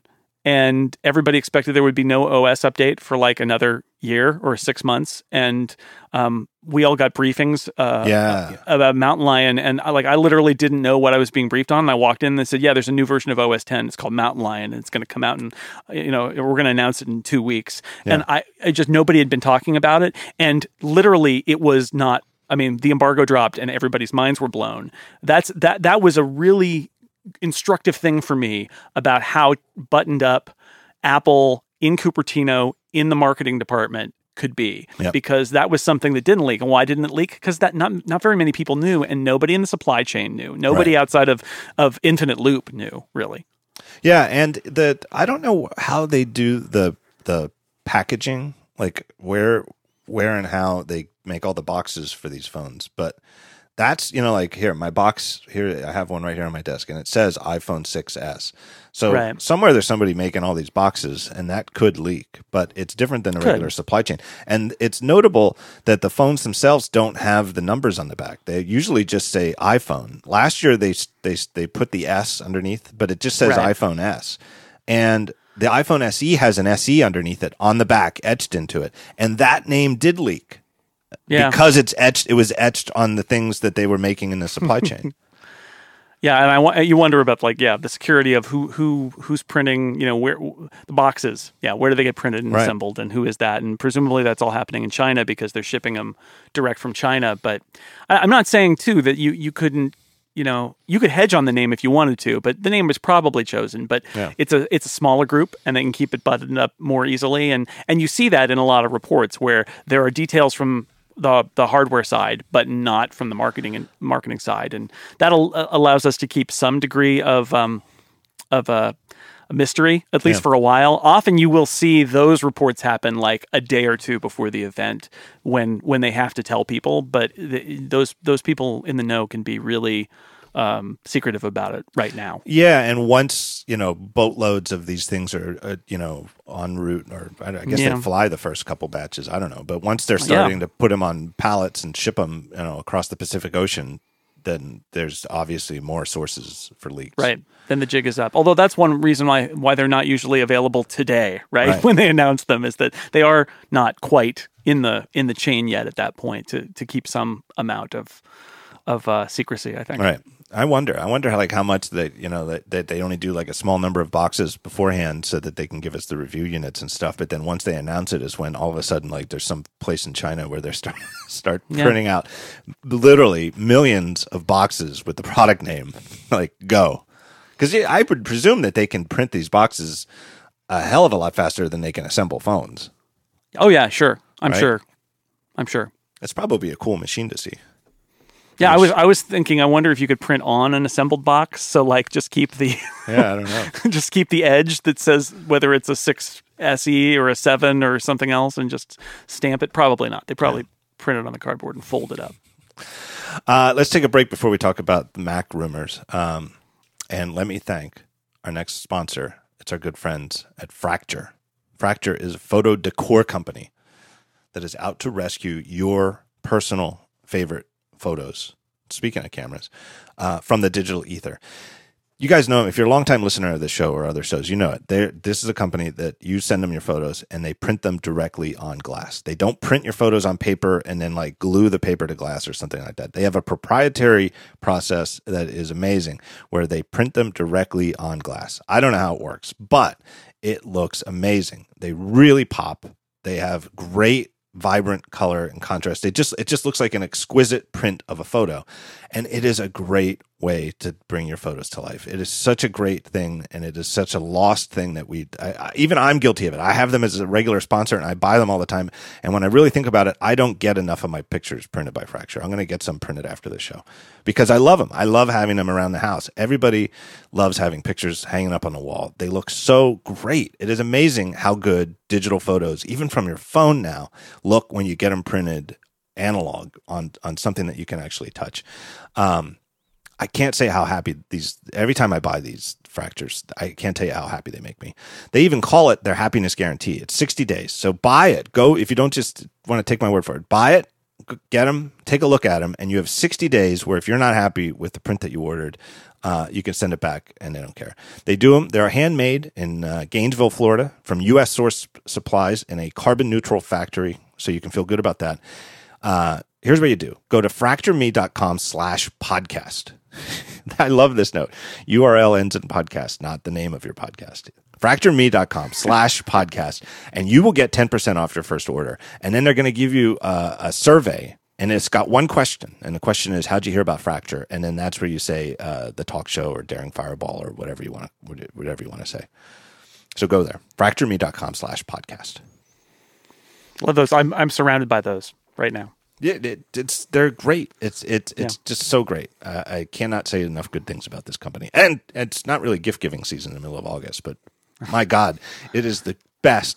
It is the best gift for family people you could ever imagine. It's like Well, they do actually assemble them, you know, in in Florida, so they they have limited uh limited basically they I think Yeah. they they get busy at Yeah. the holidays. So Yeah. it's not bad to order ahead, quite honestly, because they these are not they don't have just a factory where they can just turn it up. They've got their their their uh, their people who make these Either themselves. either last year or the year before, I remember doing a read where they specifically the read uh, included like in bold print, like you know, Order please- now. yeah, please tell people to order by the end of November because by December first we might be backlogged past Christmas. yeah. Um, all right, back to Gurman. So Gurman had the second thing, and more recently, I think it was just a couple days ago, he had a report on the new MacBook Pro. Yeah. and some of it there was one bit that was new to me i think but the rest of it wasn't the bit that was new to me was he said specifically that it is not a tapered design like the regular macbook or the macbook air it is still a symmetric thickness across the mm-hmm. side which surprised me because i i sort of thought that they would go to a tapered design that it would that that they would go it would be like like think of a macbook air but with the retina screen Yeah, I mean, they must just. Uh, this is a way to differentiate it. This is a way to have more room in there for battery and stuff. I, I mean, it sounds like it's still thinner, Yeah. slightly thinner. He says, yeah but not tapered. That's a little surprising. I think. I think that was the the going theory was that it would be more like the like the MacBook Air Yeah. or the or the MacBook, just a little bit more chunky than that. Yeah. It's ch- chunkier still. part of my thinking it would be tapered is uh, it's three factors. One, Apple tends to make things thinner. I don't know. If, I don't know if you've ever thought about this or Jo- noticed. Jobs' law. That's the Jobs law right there. I don't know if you've ever noticed, Jason, but over the years, Apple tends to make devices thinner. Uh, Interesting. and going to a tapered design is a way to make it thinner in parts while still having, you know, there's certain things that maybe require the thickness and they can stick them in the back. right. Uh, two is there was a report earlier this year from Ming Chi Kuo, uh, the supply chain analyst over in Asia, who has very almost no sources, I think, within Apple itself, but some very good supply chain sources in in the Asian countries where these factories are. Uh, and he reported he had a curious report about a 13 inch MacBook, meaning like uh, the 12 inch MacBook that that we have today, the just plain MacBook, a 13 inch version, right. which makes no sense whatsoever. Like 12 inch and 13 inch is not enough differentiation, and the 12 inch was just updated. Like if if they wanted to change the 12 inch to 13, I could see that. That would be believable. If they wanted to go back and have two versions, one 11 and one 13, like they used to with the Air, uh, I could see that. But 12 and 13 isn't. It's you know you got to have like small and large. You can't have like large and semi large. It doesn't make any sense. So to me, that made sense only in the context that it wasn't a MacBook, that it was a MacBook Pro. And, you know, maybe he was just wrong and there is no 13 inch tapered MacBook. Um, but that's just what I thought. And then the third factor is wishful thinking because sure. I, I've said this before for years, my portable was an 11 inch MacBook Air and it was, it, it was really slow because it, I tend to, the thing that I do that really slows down a Mac is I have like 30 or 40 Safari windows open each. I swear to God, I think I have like 40 windows open here on my iMac, each of them with like eight tabs. And on the MacBook Air, that would really, it- you know, I'd have to call t- tab bankruptcy way more frequency than I want frequently than I wanted to because it just was slowing it down. But the thing I loved about it and got addicted to, and even two years into having this 13 inch MacBook Pro, still can't get used to, is when I take it out of a bag, I turn put it set it in front of me the wrong way because the tapered design made it instantaneously knowable which is the front and which is the back. And I still have, if I want to do it visually, I'm so old and I'm so used to the old PowerBooks that I still remember when the Apple logo looked right when you were sitting in front of it closed, not when it was Right. open. And so I it, that doesn't help me either. Yeah, I still have my 11 inch Air here. That's my laptop that I take around if I need to. And I thought, yeah, I think there's a, a group of people who are like, well, that that MacBook is not for me, but I'm sure the new MacBook Pro will be smaller and lighter than the existing MacBook Pro, and that'll be close enough. And I think that I think that's the question here, and that's what you're getting at with sort of wishing that it's more of a wedge shape is the the hope that it's yeah, it's a MacBook Pro, but it's still really thin and light, and that may not be, you know, that may not be possible. Uh, given that they do want it to truly be a pro and have the power that the MacBook doesn't. Yeah, that that the the pro they're really serious about the pro at name part of the name, and and that makes sense to me. That you know because it is pro, and they really want to emphasize graphics. You know, and there's according to Gurman some options to have these really nice AMD graphics. You know, GPUs uh, and other you know battery life and other things. You know, obviously it's easier to put a bigger battery in a device that isn't tapered, so it makes sense. Um, and maybe it still has the nicer keyboard if it's thicker because I kind of you know I I assume that these are going to have a keyboard that's more like the Magic keyboard. Um, so different than the classic keyboard, but not the MacBook keyboard. That's Yeah. my that would be my guess is that they they engineered this other kind of keyboard for a reason, and it's Yeah. probably not just as an external Bluetooth keyboard. That this would be the basis of the of the of the MacBook uh, Pro keyboard too, instead of the super thin MacBook keyboard. Yeah, that makes sense to me. I hope so. Um, and the, I guess the other thing now, again, this was you know rumored before. I think maybe from Gurman, uh, probably from Gurman when he was at nine to five Mac, and I've heard other things elsewhere. But that the function keys are being replaced. There will be no more function keys on the keyboard. The F one, F two, F three, and which most people use for the other purpose. They don't usually use them as function keys, but as the whatever the little icon is. You know, the volume up, volume down, Right. Uh, keyboard brightness, etc. That those are going away, and it'll be replaced with uh, an uh, LED touchscreen that will be software configurable. So it'll be like having uh, almost like an iOS device on the keyboard, where you tap on these buttons that would be software configurable. Right, which presumably means that then there will be a when this is announced that all the like app developers are going to be given no time to be handed a new API of like here's how you do this and then they're going to have to kind of jump to it or we're going to see slow adoption of it, which is the downside of having a, a fancy new bit of hardware that requires software adoption because there'll, there'll be a lag.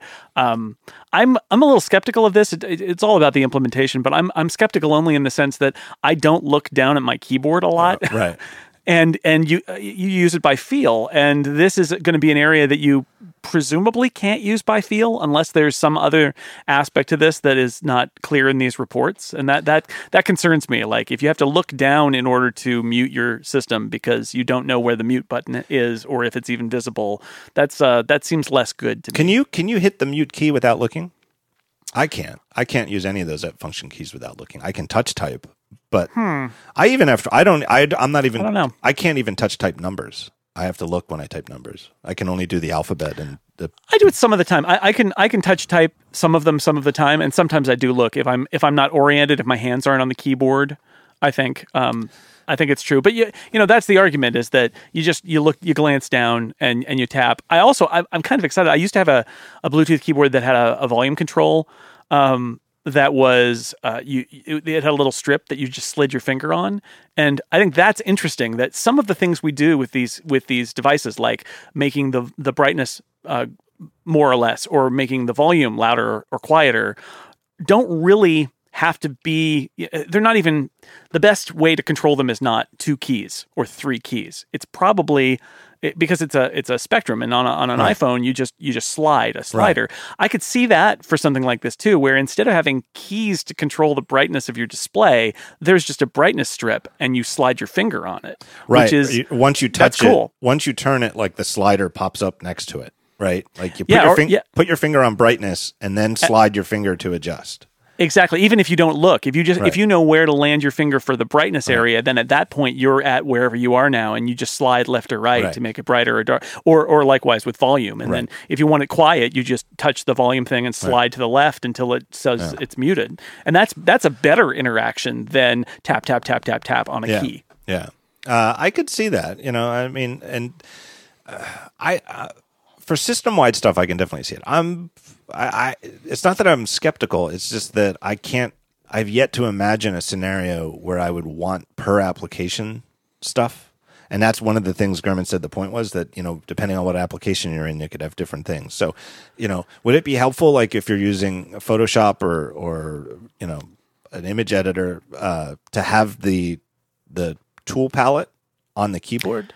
So I that guess the could- argument is like you know Final Cut users sometimes would have like stickers that they put on keys Yeah, yeah, in order yeah. to say like this is what I need to do to do this thing that you wouldn't need you could just have custom labels. I mean it's just like with the iPhone you have the custom label so even if it's essentially the same as command shift option K or it's you know sh- you know command F2 that instead of that it just has a thing that says you know split clip and you and you tap it and it does what you want. I guess that I- would be the idea. I guess. I guess there's some, you know, and it ties it back in with our earlier discussion about custom keycaps. You know, where I've seen like you, I, I've seen that you can buy like if you use Final Cut as a professional, you can get like a special, not just stickers. You could just buy a keyboard that has the, you know, the keys. I think there's Photoshop versions of that too. Yeah. Well, you know, um, on ATP at one point a few months ago, they talked about that. I think there's a an incredibly expensive keyboard that has custom keys, like the, they're like little screens, Oh, I have seen that. Yeah. and that's madness. But Yeah. you know that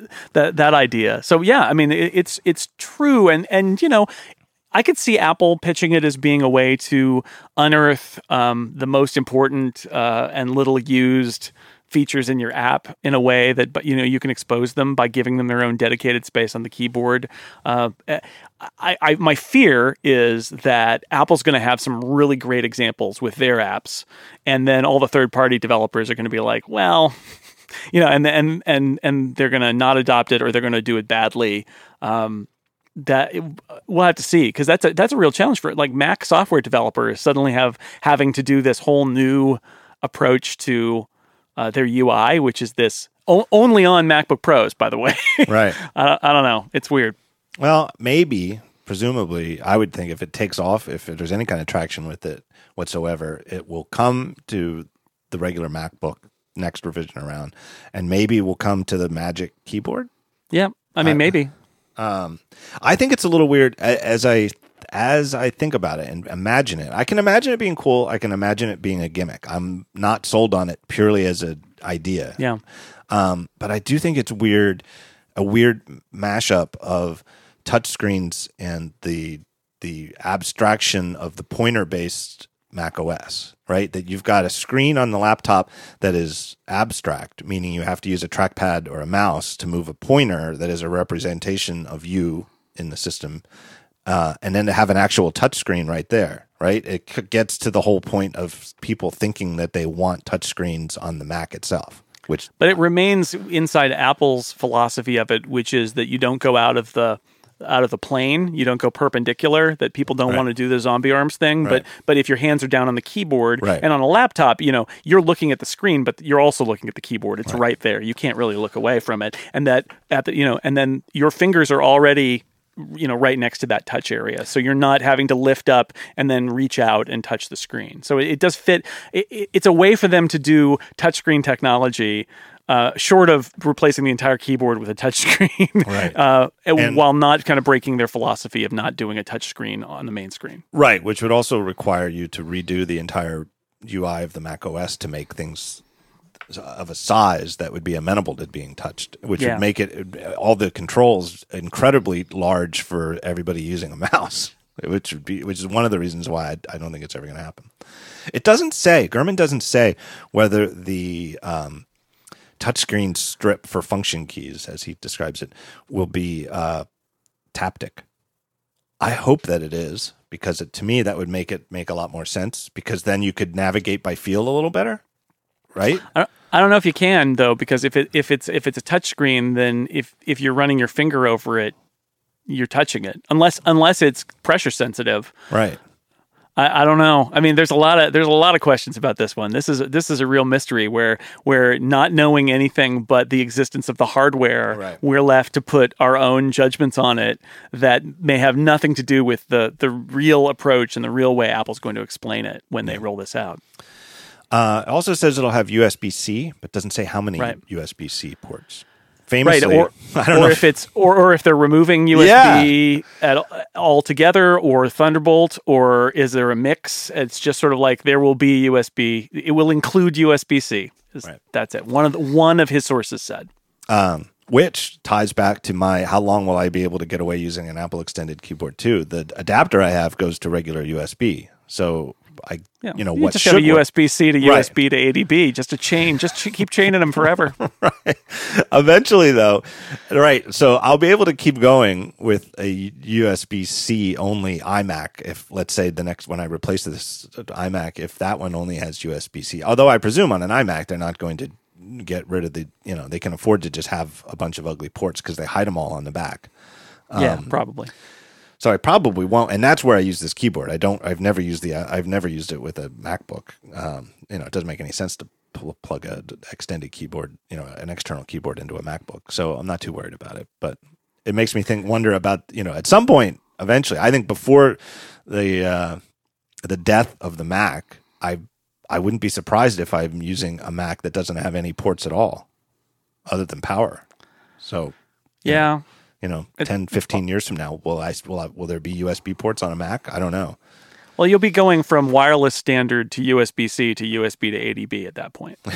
Yeah, I'm sure there'll be a I'm sure there'll be a chain of adapters that you can use to keep using your 30 plus year old keyboard at that Right. point. I guess that's what I'll need. I'll need a USB port that uh, a pl- a hub that goes to wi- wireless to wireless, to yeah. Bluetooth eight. Yeah, yeah, I'm sure. He also uh, the other report in here that I thought was really interesting when we talk about sort of how he qualifies his sources at Bloomberg is he says Apple has also considered bringing space gray, gold, and silver.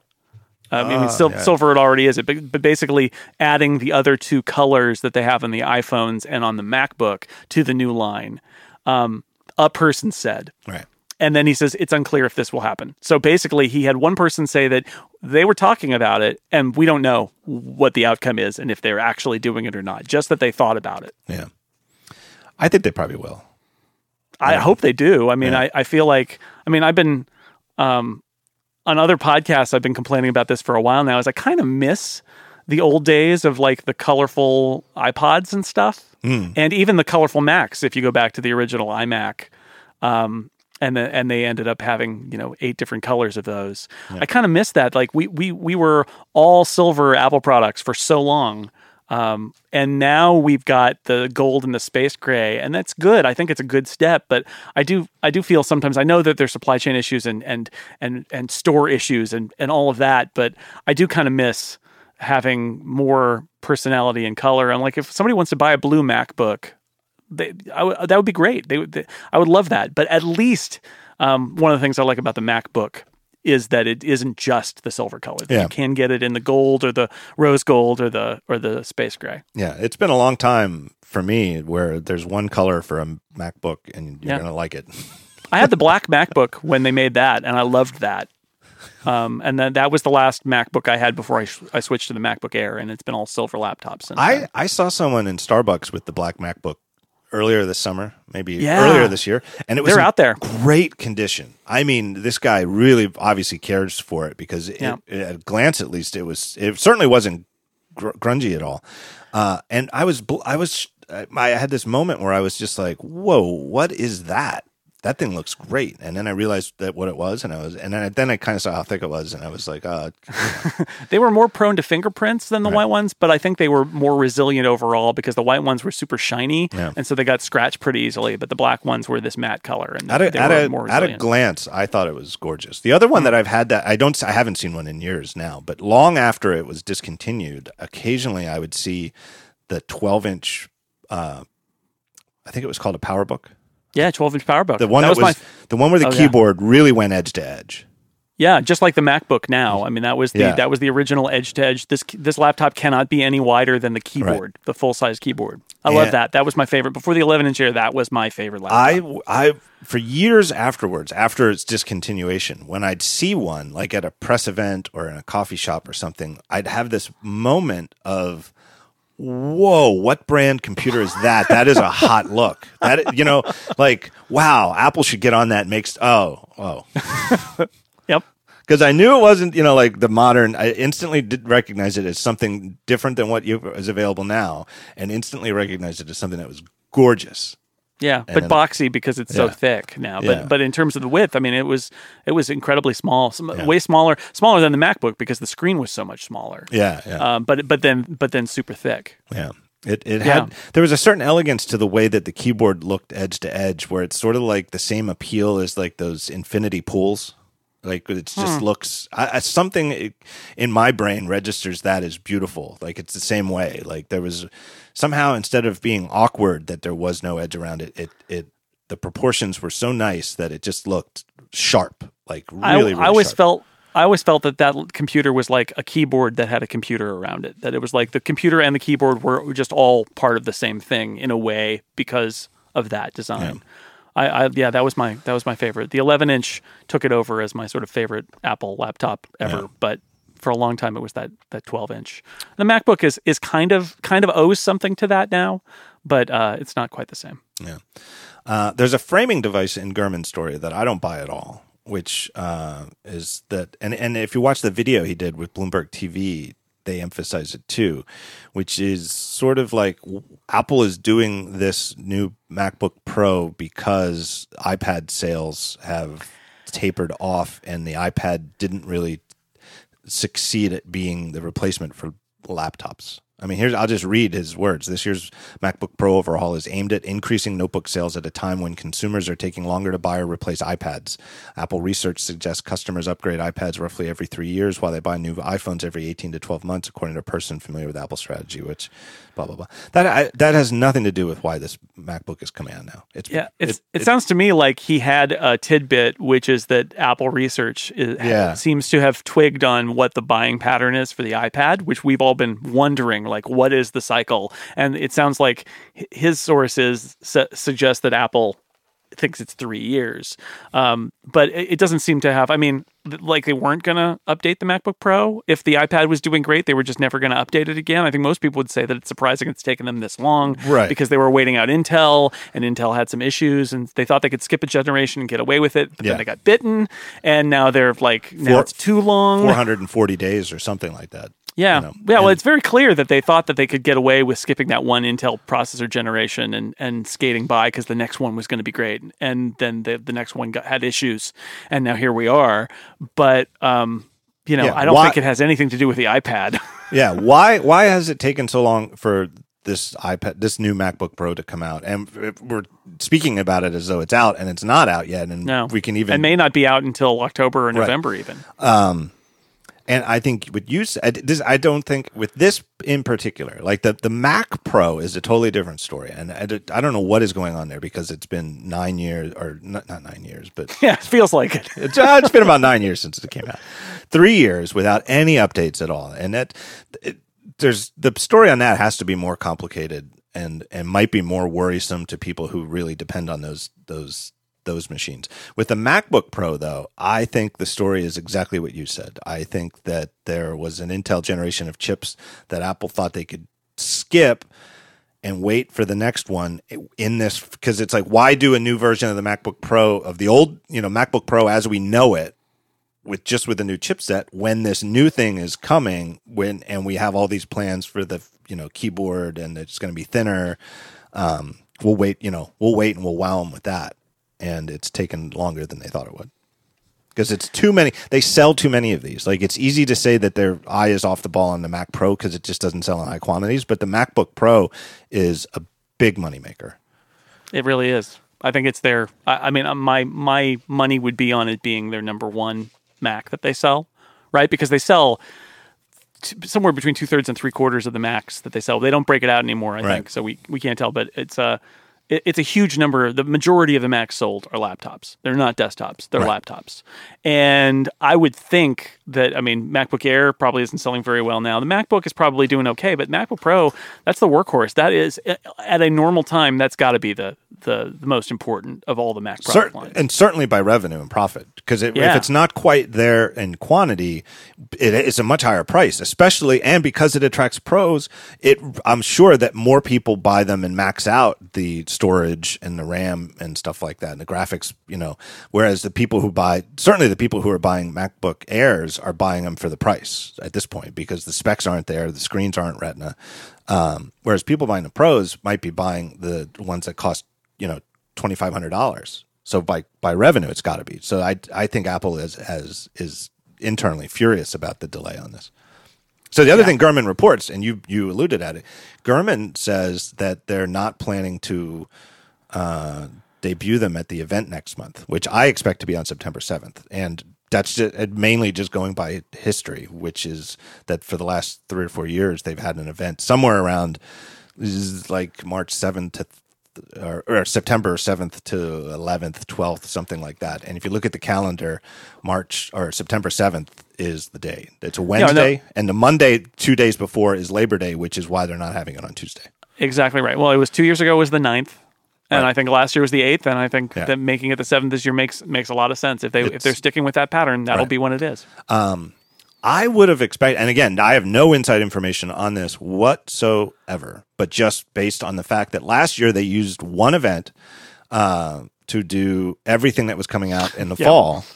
including the iPad Pro, which wasn't coming until late October. That even if these MacBook Pros aren't coming till October, that they would use this one event to to unveil them. And the one thing I do know just from last year was talking to people at Apple that it was definitely purposeful, a purposeful decision to go to one one event in September for everything they're going to do that fall instead of what they had done in the previous few years, which was a biggish event in September and then a smallish event, usually at Town Hall in Cupertino in October. That they found that too too hard to do back to back. Yeah, you know, I, I think I think they could announce them at the event and just say, look, we, we love the Mac and we have a whole bunch of new Mac stuff. And here's a really quick look at where the Mac is going this fall. And they would say, this is coming out in October, this is coming out in November. Of course, Sierra's out now, blah, blah, blah. We're done.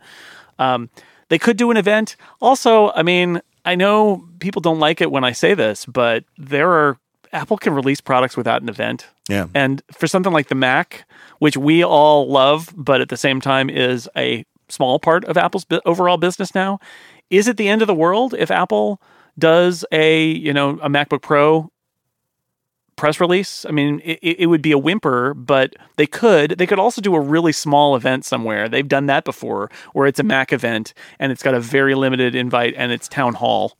I and think yeah. they could even do that. I don't think they're ever going to go back to town hall, but yeah. they got options. They they don't have to give it 30 minutes on stage on September 7th. Yeah, my guess is that they either give it 30 minutes on stage September 7th or they'll release it without an event and do product briefings. yeah, they'll do briefings and press release and big website. And, you know, I mean, the fact is, Apple can release a product without an event and still get lots of press coverage because they invite their, you know, key journalist contacts to pre briefings and give them an embargo. And, and then you know one day you wake up and suddenly all of these reviews are posting about what, the new yeah. MacBook that just was announced. Yeah, I think when they do the briefings, there's obviously fewer press than at an event, but it's not it's not super exclusive either. Like I remember um, when the watch came out, uh, I, I, there was an event in March. That was the year that I couldn't travel because of the eye surgery. Right. But they didn't give them. They didn't have watches to give out yet. And then when they did, they did they did product briefings in New York and and on campus in Cupertino for you West Coasters. Um, so I went to New York, but it was tons and tons. I mean, a big, big operation. I mean, it was. It wasn't just like oh, they invited three people and they're right. going to give them a watch. I mean, it was a, a, a, an operation. Yeah, although that's that's in part perhaps because they thought they would be able to give them out at the March event, yeah. and they couldn't. But but they can do that with the MacBook, I'm they, sure. They they certainly absolutely could. Yeah. Uh, I'm trying to think anything else about the MacBook Pros. I don't think so. I don't know. I mean, I I, I just we mentioned the seven years it's been since the Mac Pro got updated. I do yeah. think that that's a that's an overarching question that that um, we still need an answer to is what's going on with the rest of the Mac line, yeah. be, other than the MacBook. That it's all kind of th- this would be the season. This fall would be the season where they would do a, a at least a speed bump on the iMacs and maybe the Mac Mini, and certainly a story about what's going on with the Mac Pro. And it sounds like you know they're working on that stuff. I've seen reports that all of that stuff is in process, um, and it's just a question of when does it get formally announced and shipped. And yeah. it sounds like we may end up with a fall where the entire Mac line turns over, except yeah. for the MacBook. And yeah, I, I hope so. yeah, be, I nice. really do, because um, it is you know it's damn curious if you want to use a Mac Pro that you have to buy a three year old computer I can't. I can't even believe they're still selling them. I mean, it, it's almost uh, unconscionable that those products are still for sale because they're so outdated now. it it would be fascinating to know how many of them they're actually selling because uh, even more than the MacBook Pro, it I, it's almost certain that nobody goes in and bu- accidentally or just on a whim buys a Mac Pro, right? Like there's- Right. it's it re- truly is the most pro of all of any computer they sell. It's very expensive. It requires a display. Uh, you know, I wonder if they're selling Any- them to inst- institutional sales now, where they actually buy a bunch of them and they give them a big discount. And yeah, you can buy them on on the Apple Store on Apple.com, but that maybe if they're selling any, it's really that, and and it's to to people that they, they need a Mac Pro and they need it today. Yeah. Uh, they need a hundred of them. I can totally see though how a lot of people coming in to buy a Mac, a MacBook of any sort or an iMac, they have no idea when the last time it was revised, and they don't care. sure.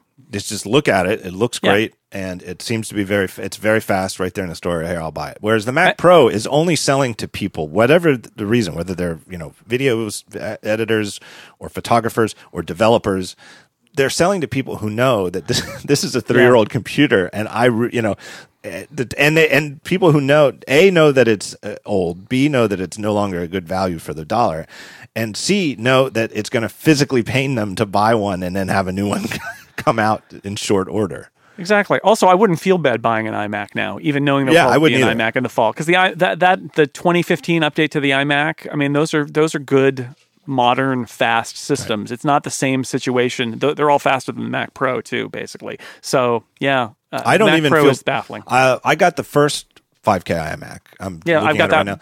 now, Me and. I don't even feel bad about that one, even Nope. knowing that the next one came with the increased color gamut, which is gorgeous, but which I, I don't, I'm never going to see it side by side with this one, and this one still looks drop dead. This display is the best display I've ever had, so Yeah, I, I don't even feel bad about that. Yeah, I'm colorblind, so I really, I mean, I, I Oh, can yeah. see color. I can see color, but I'm, I don't appreciate some of the finer details of color and the color gamut thing. I, I basically, I can see it a little bit, but yeah, it doesn't make me feel sad. Um, I got the Core i7. Um, it- yeah, this is the i7 iMac. I, I did the build to order of the high end. It's like it's the most powerful Mac I have ever owned. I'm just, even though it's a 2014, I'm happy with it. It's Um, friend of the show, Craig Hockenberry, is doing uh, from the he's a developer at Iconfactory. Uh, yeah. he's doing uh, a lot of research into uh, color technology. Long story short, I helped him out, and but I looked at he had an image like a, a whatever you want to call it. What's deep resolution, whatever that's called. The the the extra, you know, the the extra color it's like the wide color gamut. the wide color gamut. He had a photograph that that took advantage of it, and I looked at it at the, on the iMac, and then I looked at it on the the iPad Pro, which is the I think the only device I have that has that. The 9.7, yeah. Yeah, and I could see the difference, but it but it was not a heartbreaking difference. It was a wow, Apple's really killing it with the uh, with these displays, but it did not break my heart that my iMac doesn't have it. Yeah, exactly. That's I think that's exactly right. If I were a photographer working in in that you know color space uh, and being frustrated that my display couldn't Right. properly display it, then I would I would jump on it. If but it if it was Retina versus non-Retina, then I would just pick Forget up it. this iMac and throw it in the garbage. Yeah. and head to the Apple Store. Uh huh. Yeah, so I I- I feel like uh, like Mac uh, what is it MacRumors saying don't buy an iMac. It's like yeah you know. You could buy an iMac. I suppose if you're reading MacRumors, you're savvy enough. But it's like you could buy. I, I think you could buy an iMac If you and need it it. fine. If you need, Yeah. it. if you have Yeah, the it- need, you should definitely do it. I would say. Yeah, because it, it'll get better in the fall. There's no doubt, but it's already pretty great. That's a that's a it's going to be fine. But the Mac Pro, no idea. MacBook Pro, same thing. So I hope. I guess that's what I'm saying is I hope that there's more behind this exciting MacBook Pro, which is absolutely should be the number one thing on the on the list of of Mark Gurman reporting about it. Yeah. Um, but I hope behind that there are a, a raft of even if it's just sort of speed bump announcements of all the rest of the Mac line. Intriguingly, not mentioned in Gurman's report is anything about the displays, including uh, pixel sizes and including um, like pixel count of the new iPhones, and and whether they're going to get the wide color gamut and the uh, the room temperature, the the temperature sense shifting. What are- what's Oh, right. What do they call that feature? I don't have an i- iPad. Uh, True Tone. True Tone, which I kind of here's I, even though Gurman didn't mention it, I'm just going to guess that it does have True Tone. Yeah. Because I'm gonna I'm gonna guess that. Yeah. Because here's why I'm guessing that. A, it's their flagship device, and the best stuff usually comes to iPhone first. And if it doesn't come first, it's like off by six months, which would be exactly right with the True Tone. And when it was introduced, Schiller said, once you get used to it, you can't go back. Which makes me think that maybe Schiller Yeah. already knew that he wouldn't have to worry about it, missing it on his iPhone.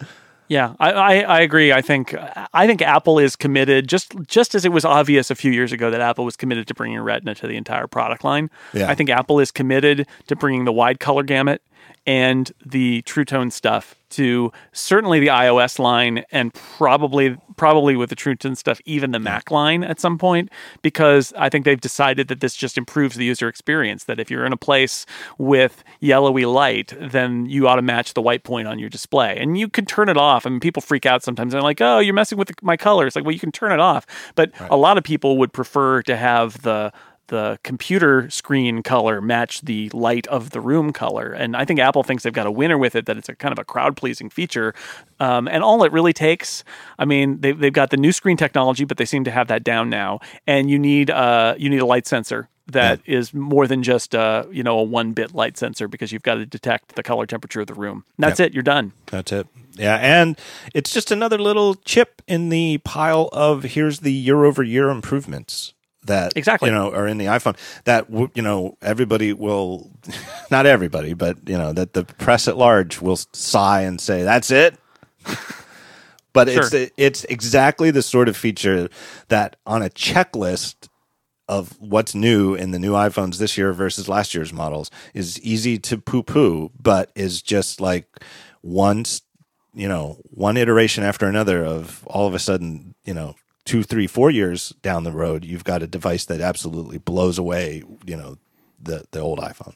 And if the average buying cycle on a phone is two years, and it probably still is, even though some people will upgrade every year and other people will wait, maybe now, especially now that there's the different financing options, they might wait two and a half, three years. Right. If two is the sweet spot, then you know Apple really only needs to make half the case for an upgrade every year Right. because th- you you're not upgrading from the 6S, you're upgrading from the 6, and now you've got to add all the 6S features and all of the whatever this new phone is features together when you make the case to buy an upgrade.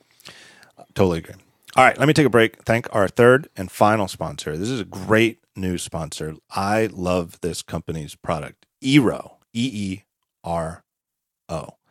Uh, here's the, f- the whole company, Eero, is founded on the idea that Wi Fi is broken.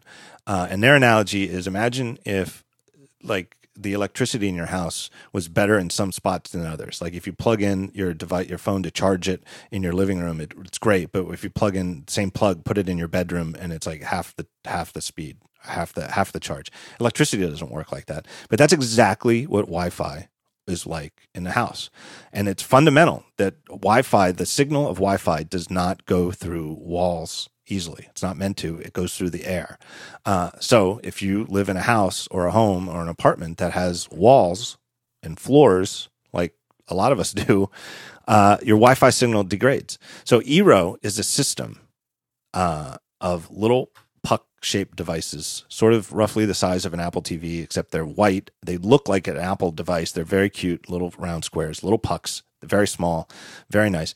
You just get a couple of them and you, like their default is like a three pack and you strategically place them around the house. You only put one plug one into your cable uh, or whatever it is that you where your internet comes from and then you use their app and it's an iphone app it's a really nice app and you configure the network and then all of a sudden they do all the hard stuff. You get like effectively like a professional uh uh, uh I don't know what you would call it, like a, a like a, if you had like IT experts, networking experts come into your house and set up like uh, a Wi-Fi system with a bunch of devices. That's what you get with Eero, except you don't have to be a networking expert. You just plug them in, put them around the house on different floors. Rough. They, their recommendation is one for every thousand square feet. Uh, a three pack's a good starting point, and you use the app to set it up. It's great. It is so easy. It is so easy. Uh, I, I 30 day money back guarantee. You can't can't regret it. So if you set it up and it's not better, uh, you can always return it. And if you want to, you can even return one of them. Like if you get the three pack or a four pack and you end up with two, saturate your house with solid Wi Fi, well, then send the other one back. That's great. Um, It really is a terrific product. If you don't believe me, search for the reviews. Walt Mossberg wrote a great review of it. Uh, really, that's the first place I heard of it, even before they sponsored it. It really just works. It, it, it really is exactly what you think. Totally simple Wi-Fi system that saturates your whole house with really strong Wi-Fi uh, signal. So can't say enough good things about them. Go to uh, eero.com and remember the code uh, the talk show the talk show. Use that code and you know what you get with that? You get free overnight shipping. So go there. Go to eero see it. When you order use the code the talk show and if you're listening right now do it like right after the podcast ends. You'll have them tomorrow. They'll be there like free overnight and that's for free. So can't beat that. My thanks to them. I have them installed here. It is a great wi-fi network. Couldn't be easier. Couldn't be a better signal. Eero Yep, got them here too. They're great. It's I, I that read went on long, but it's because I'm so enthusiastic about the Yeah. product. I, I Yeah. cannot. I, I really rolled my eyes when they sponsored it first because I thought, well, I know they're going to want me to. I, if I'm going to talk about it, I got to set it up. And I thought it was. I really, really thought I don't want to spend an hour setting up a Wi-Fi thing in my house that I'm just going to have to disconnect a closet when I'm done. It's, it seemed like way more. You know, it's being a podcast. It's easy to get lazy and think that that's hard work. But a, it didn't take an hour. It's like it, it took like 15 minutes, and uh, b, it's it was like better than my old uh, Wi-Fi. Yeah, I was like, oh, yeah. I think there's a great benefit in designing a Wi-Fi system for multiple routers instead of just the single base station that most of them are, are designed for, and it and it shows with that product. Yeah, Yeah, and in you know here in Philly, every you know everybody lives townhouse, so it's you know we have lots of floors. It's not you know. I, the floors are probably the bigger problem in my house than the walls because it's we live right. Because you're vertical. Yeah, right, and it's and the cable is on. It's not in the middle; it's down below. So, yeah. That's hard. no, it really is. It's amazing. Um, I've said it before. It's I, know. It's, I guess uh, the read continues to go on, but uh, in our garage, we never got good Wi-Fi in the garage before we had the Eero, and it was a problem in the garage because it would often be like you'd want to you'd get in the car and you'd be like, oh, I wanted to down, you know, I wanted to open Overcast and download, you know, finish downloading podcasts, uh, but with like a media, it was like a there's enough of a signal, easily enough of a signal that it wasn't going to LTE. It was Right. still on Wi-Fi, but it was like when you see two bars on the Wi-Fi, that means like you, you know you're on like a 56k modem, right? Like the if you don't have all the bars on the Wi-Fi, you're screwed. Yeah. Anyway, Eero. Uh, you want to talk about uh, Rick Tetzeli's Fast Company piece, or, or I guess there was a second piece too. There was an interview with uh, Bozoma uh, St. John. Right. That Mark Sullivan did, but uh, Rick Yeah. Zelli wrote the main piece. Yeah, I listened to your show, your upgrade with uh, Mike Hurley, and um, I thought it was interesting. You guys both seemed a little non. Uh, it's like the the casual, the new meaning of nonplussed, like not that enthusiastic about. it. I loved this story. I really did, and I thought you and Mike were surprisingly like. Eh, I didn't really, I didn't really Well, learn anything. To to be fair, one of the things about that podcast is we recorded on Monday morning, and so like literally, I woke up, saw that there was this story, read it, and then we did a podcast about it. So it I was a- surprised when I heard it. I was like, "Wait, I just read the story. I was ru- I went for a run and I was listening to your show, and I was like, how are they talking about this?" And then I realized that the air date of the podcast was like, I, I literally must have downloaded it as I left the the, Yeah. the, the house. The Wi-Fi radius kept you allowed you to download it. Um, yeah, I, I part of it for me is that I see the artifice behind it, and I, it's just it's most people won't ever see that. But as somebody who has written and edited magazine features before, I I looked at this and I thought, okay. I can see why this thing is constructed the way it is. And also part of it is some of my own personal bias where I look at a story that begins with like a lengthy anecdote about the surroundings of Apple and um, and you know running into Eddy Cue and describing what he's wearing and the temperature in Cupertino and all of that. And there are two ways to view that. And one is this is a feature story. He's setting the scene. He's letting his readers get the sense of who these people are and what this place is like.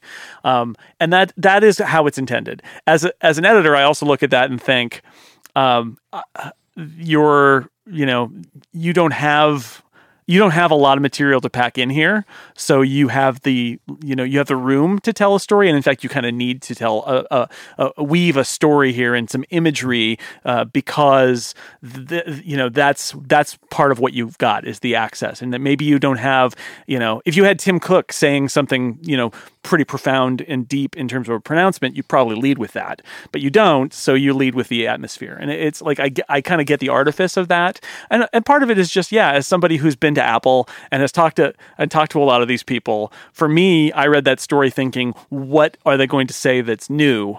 And describing Caffè Macs and the smell of the chicken masala doesn't do it for me. So part of it is that too. So I, I, like, I see, I come I, with my biases. I like liked that though. I really did. I did that a couple years ago. I think it was the time you're talking about where Apple Apple called us in for a briefing where they didn't tell us what the product was, and I had a briefing with Schiller in New York. And yeah. they said they, they made clear to me that the whole thing was on the record. I was like, all of it? I can just right. write about all of it. And so, and really, instead of writing about the the version of macOS that they showed me, I wrote what it was like to have the product briefing with Schiller, and Apple did not like that. I, I was, I was then told that there was a, a quote unquote grouper clause added to future on the record briefings, where it's the what's being talked about the product is on the record, not the yeah, not, not the, the quotes itself. and don't. Yeah, I've gotten I've gotten read that riot act too. So thanks for that. Uh, but no, it's you know it's it's all about what you want to get out of it. Um, and how you I think it's a fine story. I think it's got some good stuff in it. I think it's you know it's interesting that it was done a while ago because it, it, it's clearly been held for a, a magazine deadline because yeah. they still apparently publish in print. Good for them. Um, and so it's like from when the Warriors lost right. the NBA Finals, which right. is a while ago now. So it's not like it's it's kind of breaking news, but they did get access.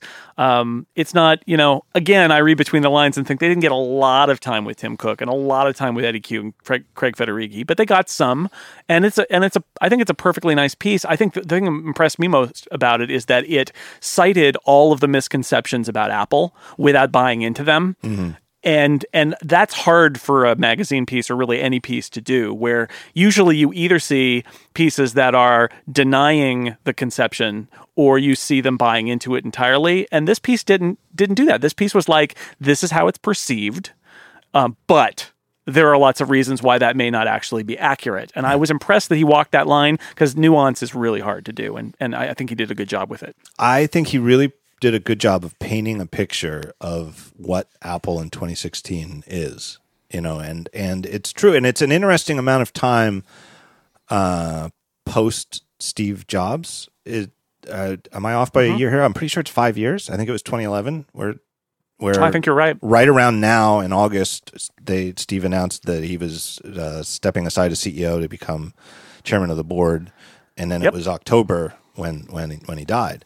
Yep. So five years is you know it's sort of a round number, and it's an interesting period of time, and it's been a very strong five years for Apple. You know, they mentioned in the article that the head the company's employee count has doubled in that time. Um, certainly, their finances have, you know, for whatever how much hand wringing you want to give over the year over year decreases in the last two quarters. Overall, those quarters are still above 2014 and you know it's just the abnormalness of 2015 with the uh, abnormal success exactly. of the iphone 6 um, that you know and again not good but still overall the company is way bigger financially in profits and revenue and and you know number of just number of users than they were five years ago. It's it truly is um, a- apple the industry behemoth now they mm-hmm. are. I mean, there's no other way to avoid it. And I, have been thinking about this a lot, like it, big picture Apple stuff, you know, as a commentator and columnist, that I think in my heart, I liked Apple, the little company, better. You know, sure. It, it was more appealing to me personally.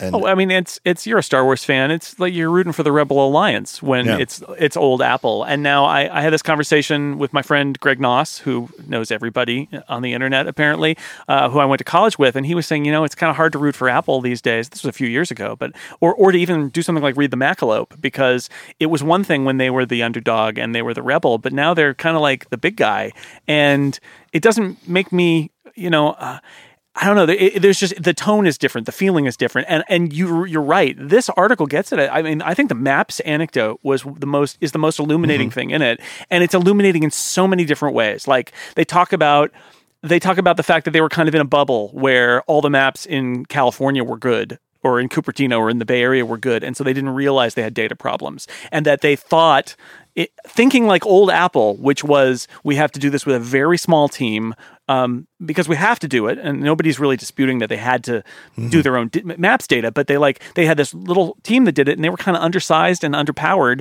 and it was a disaster. And now they they said like it went from a couple dozen people or dozens of people to like more than a thousand people working on maps now. And and I thought I thought that's that's that moment where you realize the old playbook doesn't work for like you you have to do this thing right. this maps thing because it's it's key to your business and the future products that you do that you have your own your own source of map data. Okay. Um, but you can't you know you can't do it in the old way which is put a small team on it and have them kind of hack something together. You actually have to spend a huge amount of money and hire a whole bunch of people and and make it really good everywhere in the world and that was I I mean I thought that was really interesting not just because they say this is the reason why there are public betas now because they need to test it more broadly than their insular community but also just because what it says about how they need to embrace the fact that they are playing on a much larger stage and the stakes are higher and they can't there's some stuff they can't do the old way just because that's not who they are anymore and that's not the game they're playing anymore. Uh, a thousand employees I mean, I, they don't say what they're doing. Like, are, are, the, are these people who are just driving cars? Driving cars, yeah. That's what that was I, my thought. Is I, is, is it can't is be Apple, engineers because there's a you know there's a, a too you know too many chefs spoil this soup right but you, or, you, know but there's all the there's all the data and yeah. there's probably working with data sources and there is driving the cars. I do wonder sometimes when they say apple's employees have doubled how much of that is retail and people like driving around right. cars? Right. I don't i don't know. And just manually going through the reports that people submit of right. place, places and maps and just the grunt work of oh that's that's no longer a laundromat. Now that's that was raised and now it's a, a townhouse you know? Exactly. Um, but it, a thousand employees with an average salary of a hundred thousand dollars that's a hundred million dollars a year i mean mm-hmm. and even if it's lower than that as an average because some of them are are doing more menial tasks and they're not like engineers or something even if you have that to 50,000 you know uh, uh that's still fifty million dollars a year. That's a significant investment, and I think it's exactly an example. Like again, one of my favorite parts of the story. Um, it, it is exactly the under Tim Cook, Apple is an industry behemoth that can do something like create a thousand person mapping division, whereas the Apple of you know when when they unveiled the maps and Steve Jobs was the CEO was I, don't even know if they considered a big team. Like every every team at Apple is a small team. That's just that yeah. was the Apple way of doing things. Um, and, and I don't want it to come across that like oh Apple is spending money like a drunken sailor now because that's not the case. In fact, I know for a fact that Apple still. I think I think Tim Cook. This is one of the ways that where Tim Cook and and Steve Jobs really were similar um, in their in their disposition is that it hurts them to spend money and hire lots of people. Like they don't they don't they don't want to do it. Apple is not managed as as if they had more than hundred billion dollars in the bank, even though they do, as if they weren't generating seven, eight, nine right. billion dollars in profit every single quarter, right? They're not managed like that. They every hire is scrutinized. Th- every team, there's always question like, does this team need to be any bigger? It's true. So that's why it makes this map thing such a big yeah. step for them to be like, you know, if we think this is what we need to do, or the car thing potentially, if we're going to do it, we have to do it, and that means hiring lots of people and spending lots of money because we're not a small company anymore. We are a company that has huge revenues and huge profits, and if we want to if we want to stay that way, we have to spend money. I think that institutionally, I know, I know from the various friends I have who work there and acquaintances that, that the people at Apple, and this came from Steve Jobs, and it's in, one of those things that quote unquote is instilled in the company's DNA. They are deathly afraid of making bad hires. And, and, oh yeah, not in terms of talent, although that's part of it, but in just in terms of whether people get the Apple way, and that yep.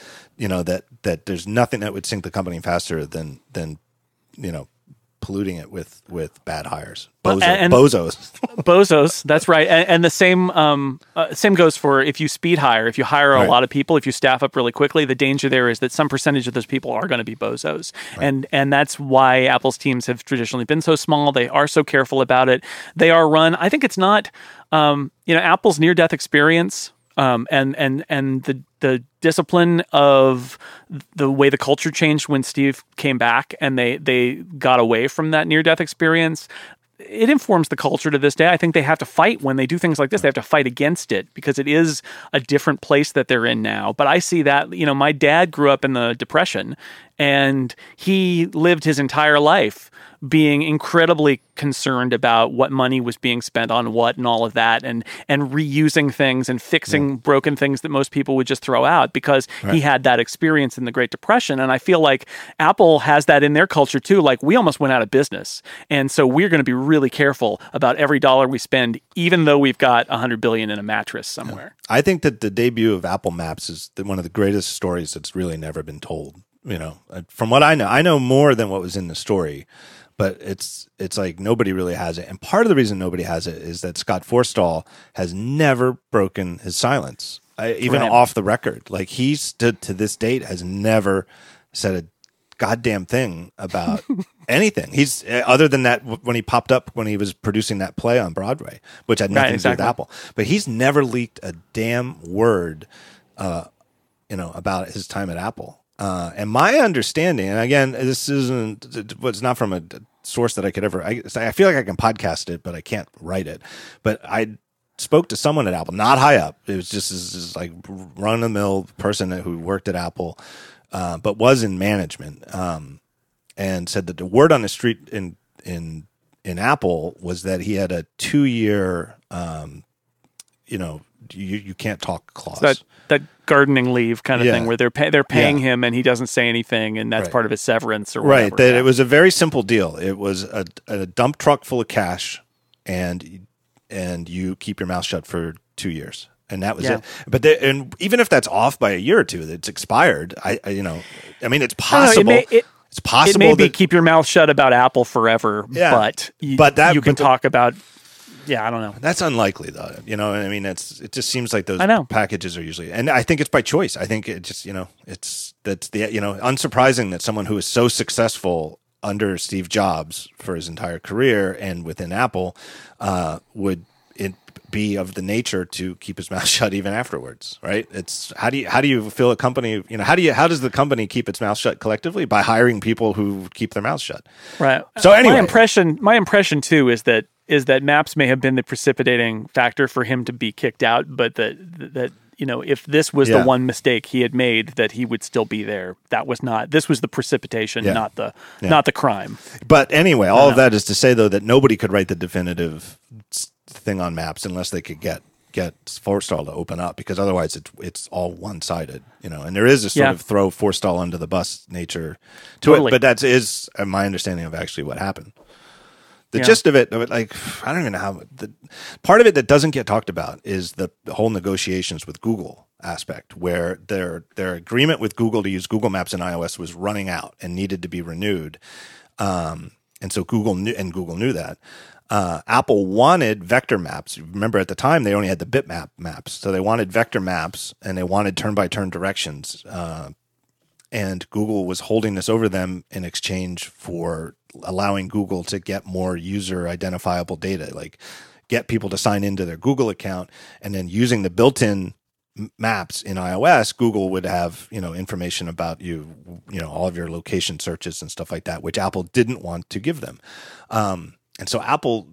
Because of this, sort of knew that they had to switch to Apple Maps ready as ready, you know, make it as good as it can. But we need to switch now because our contract is up, and we're at an impasse with Google over getting an extension to use their stuff and to get the stuff that we need, like turn by turn and stuff like that. So it wasn't like Apple collectively thought Apple Maps was just fine. They knew that it was going to be a step backwards. Um, but I, from what I, I've heard this from multiple people, but that effectively what what Eddy Cue said is very true. That at a senior executive level, what they saw firsthand using the betas was pretty good.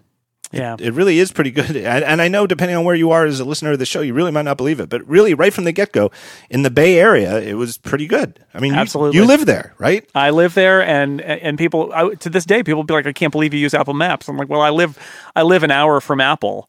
The maps here are pretty good, right? I mean, right. that was never a question. It's everywhere else in the world that it's a question.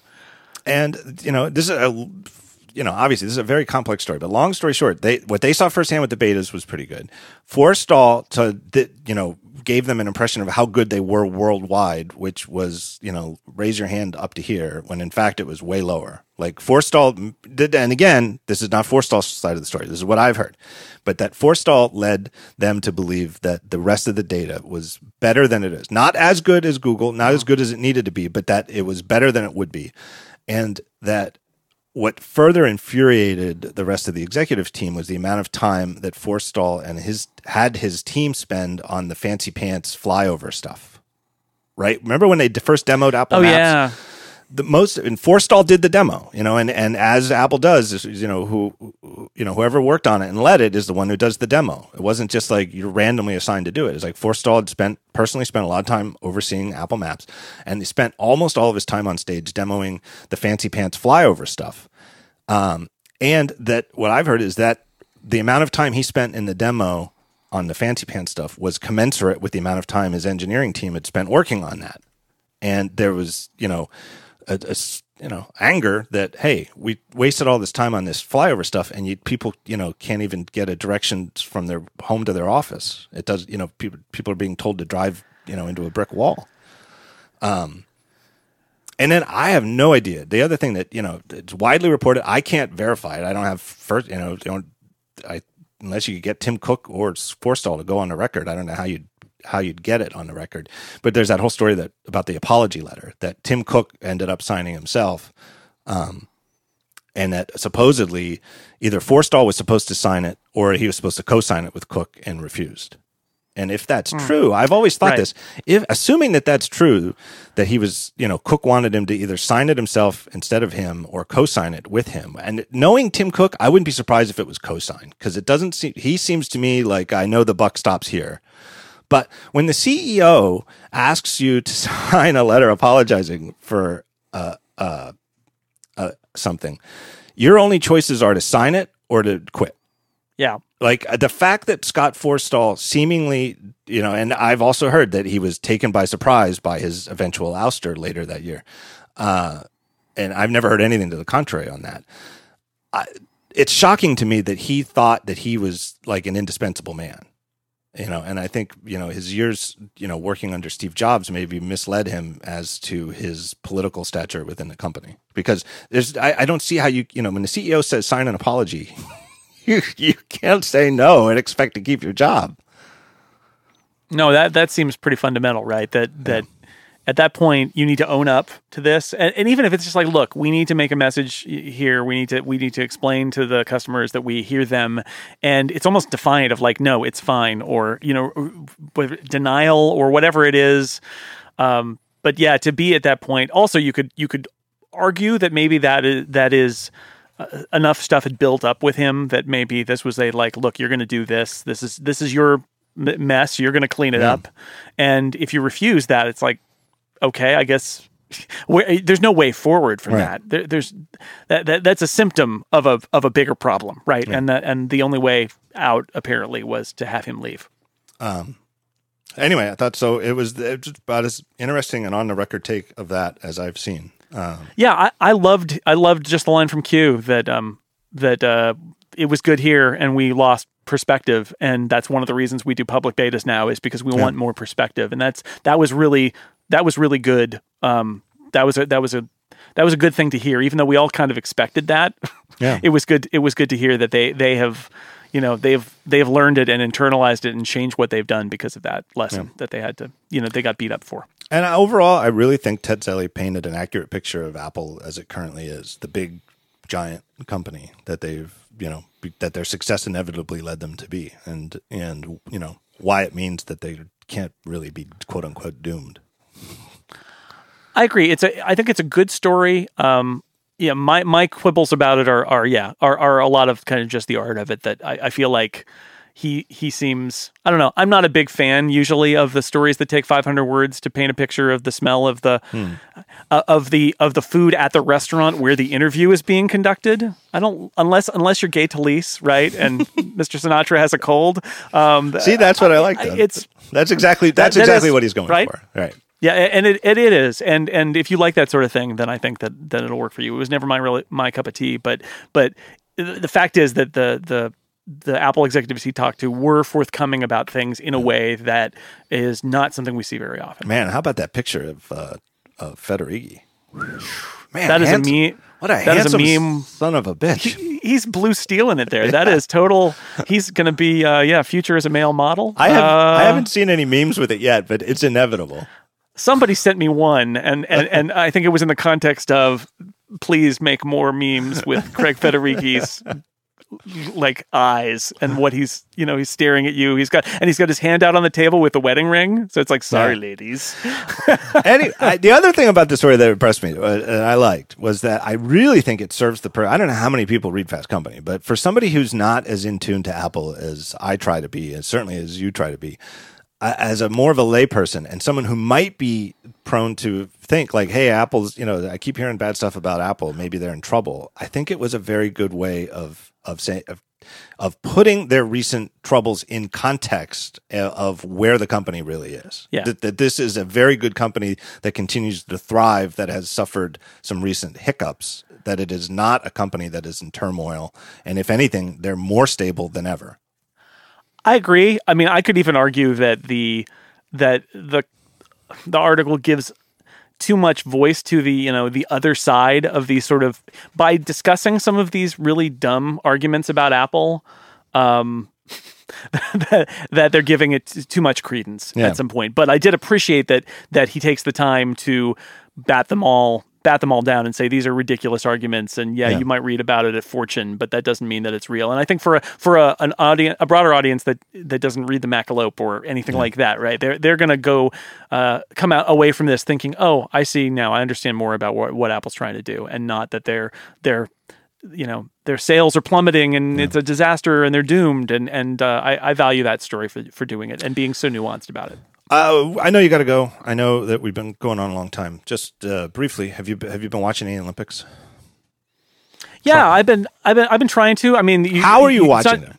it- It's not humanly possible to watch the Olympics in all its places because there's like six thousand. It would take a human being who didn't sleep like eight months to watch all the Olympics stuff that's being uh, made available on TV. And I've had the, I've had the primetime NBC on um, in in the evening. We haven't been watching a lot of other TV. Instead, we've been you know kind of having that on while we're looking at stuff on the internet and, and sort of tuning you know swimming and volleyball and whatever. And then I've done some stuff with the with the Apple TV streams and with uh, on, on my iPad too a little bit, which is the great thing about having everything available on video on the iPad or the Apple TV or or on the web is you can pick a a sport. Like if you want to Yeah, see yeah. table tennis or rugby or whatever, you know, they some of those may be on cable, but all of them have a feed on I- the internet. I just can't help but think the, the, the app is so bad. It, it's so The app is comically bad that I ca- really can't help but think that it was designed by people who really want you to watch on regular TV. That, that's I- that's a pretty good. Th- given given the fact that literally every item on the Apple TV says Olympic sports, like that's their level one header of every single item is Olympic sports. So you've got like twenty items that just say Olympic sports I- instead of what the sport is. It's like what I don't even know what. I really can't. there. It's not a new feature. I really can't believe that the iPad app doesn't support split screen view or the picture in picture. Yeah, well, Like- as a, I, I'm a, I, I watch soccer. I watch like English Premier League soccer, and they have all those games on there too. And it's, it, it's been like this. I think it's because they're doing a custom video player so that they can do their ad insertions, and uh. they want to stick a batter, a banner ad on the screen next to their video and stuff like that. So they're, they're basically motivated to not do picture in picture, and it drives me crazy because what I want to do is pop it in picture in picture and do other stuff on my iPad, and just, which is the whole point of the feature. And I, it was exactly. I wanted to watch the um, U.S. men play Australia. It was a good basketball game yesterday. Yeah. and I thought this is a perfect reason. I'm going to be the the like the kids today. I'm going to work on my iPad, and this will be great. Except, except it doesn't support any of those features. nope. Oh, it makes you Yeah. crazy. Yeah, it's I, I, I think you know they've come a long way from the you know from the pay per view triple cast and all of that, and and I feel like Comcast actually now that they're running the show at NBC, they're more they're more open. Like they're running. I don't know if you noticed this. They're actually running sports in prime time on cable channels, which they used to not do. Like Right. when it was on in prime time on NBC, everything else went dark. It's like everybody very quiet now. We're going to watch Bob Costas, and and they, they're playing with that now. And they've got this Gold Zone channel, which is like the NFL Red Zone, where you can theoretically just turn it on and it will just whip you around to all of the different venues and show you different stuff that's going on live, which is a really cool idea. So I feel like in the end, maybe the Olympics is going to be best when it's completely non-linear and that all the only thing that we have that's linear is a best of the day recap which is the three hours in nbc primetime it, it, it, i think that may be the ultimate destination of the olympics. And it, i think it was obvious that that was the ultimate destination maybe like 12 years ago but it it's taken till now for maybe for comcast and nbc to realize it's the obvious destination. It, it it's just so frustrating because it's obviously not for a lack of money. This is a multi-billion dollar operation. So it and and it just screams for it. It is like in the old days before the internet, it trying to cover all of these sports from all of these countries on a TV channel. It was impossible. Whereas the internet, Right. this is the perfect solution. You can watch your favorite sport and you can see your country. You know, it, it it's so poorly done. Oh, it makes me frustrated. I feel like I, I'm actually a little optimistic now because I feel like they've got the pieces in place now, and that maybe they even realize where they're where where they need to head. head Ultimately, there are always going to be issues. People get frustrated by it. It's like they they spend billions of dollars for this, so they're going to be ads, and they're going to have stuff that's beyond behind a cable login because it's Comcast. They Right. spent a lot of money. They're going to get their money back one way or another. They're going to get, they're going to make their money back. But I feel like now they are headed in the right direction where this could actually be good maybe in two or four years where they like fully embrace the internet especially if there's an olympics i don't know what the next olympics is but when when there's one that's completely off time zones from Yeah. the united states Yeah. i feel like i feel like then they're really going to be able to embrace it because they're going to have to because you know nobody's gonna nobody's gonna want to the primetime stuff's going to be not live at all Well, it's going back to China soon, so maybe then. Um, anyway, I, I will say one good thing about being a Comcast customer, and I think it, I think this is what happened when I did authenticate with the app um, for my cable subscription. I didn't have to sign in with a username or password. I think that Comcast somehow figured out, you know, that I'm, you know, they could tell I'm on a Comcast network, and they're Yeah. like, good enough. Yeah, yeah, me too. And uh, that was that was good because sometimes the authentication thing is the is the most broken. Yeah. especially at high at high times where everybody's trying to log in, those things tend to break. So I think yeah, it looks and says you're on a Comcast IP. Yeah. good enough. Hey, I want to say congratulations. You, your uh, upgrade podcast, I've, the one I just mentioned listening to is episode 101. You guys hit 100 episodes on upgrade, you and Mike Hurley. So that means two years you've been uh, going indie. And in binary, what is one zero one? Uh, it's five. It's five. I couldn't believe it. I'm yeah, I'm really bad. I'm really bad. I, I could work it out, right? Like one and then one zero is, and I was like, oh yeah, that's five. Okay, got it. But no, thank you. Um, yeah, it's coming up. You do a podcast every every week, and it, it totals up to it's almost the reason I know that September 9th is when they did the event, uh, not just last year but the year before, is because that was basically my last day at MacWorld. Was, Yeah. was Yep. September 9th Yeah. uh, of uh, of 14. So it's been almost almost two years now of of doing this, which is it's been great. Like you know, I I, I think I've said this before, but y- you are obviously an inspiration for me to go out and, and try to do this on my own. And I ha- I've got you know I've got two kids that are going to be headed off to college in the next few years, and um, um, I live in the Bay Area, which is a very expensive place to live, and my wife doesn't have a full time job, and it was very stressful, but we have managed to make it work uh, for two years. And my wife was just saying to me the other day, um, you know, I, I was very much in the let's give it six months mode, she said, when we started this. And now she's kind of out of that mode and like it's working, which is great. And, you know, n- you never know what's going to happen. And, and you, you know better than anyone. You got to watch everything and keep in mind, like, what if this happens and what if that happens? But it's been great that I've been able to actually live my life and do stuff that I love, which I kind of wasn't doing at the end at my old job. I know that feeling. Um, yeah, you got to, you know, I, I, when I went full time on Daring Fireball, I, I don't even think I was doing a podcast yet. And if, it, if I was, those like the whole first run of the show with Dan Benjamin, we didn't, we never had a single sponsor. We did, we Sure. kind of put some feelers out, and people were like, podcast. So we just like, well, let's we'll just do it for fun. You know what I mean? Like, I mean, literally, uh, I guess we lost money on the show because you know we you know whatever we paid for web hosting and and I think like Amazon storage. You know, Right.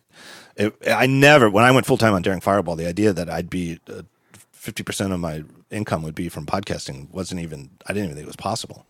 I didn't even think I was good at it. I don't. Not sure I am, but It's, It's- well, nobody knows what makes a good podcast. Even now, they don't. But you're right. Right. I, I didn't even. I mean, even two years ago, I didn't. th- I, when I left, all of my calculations were: can I can I do a site that became six colors, and can I do freelance writing, and can I make that work? Right.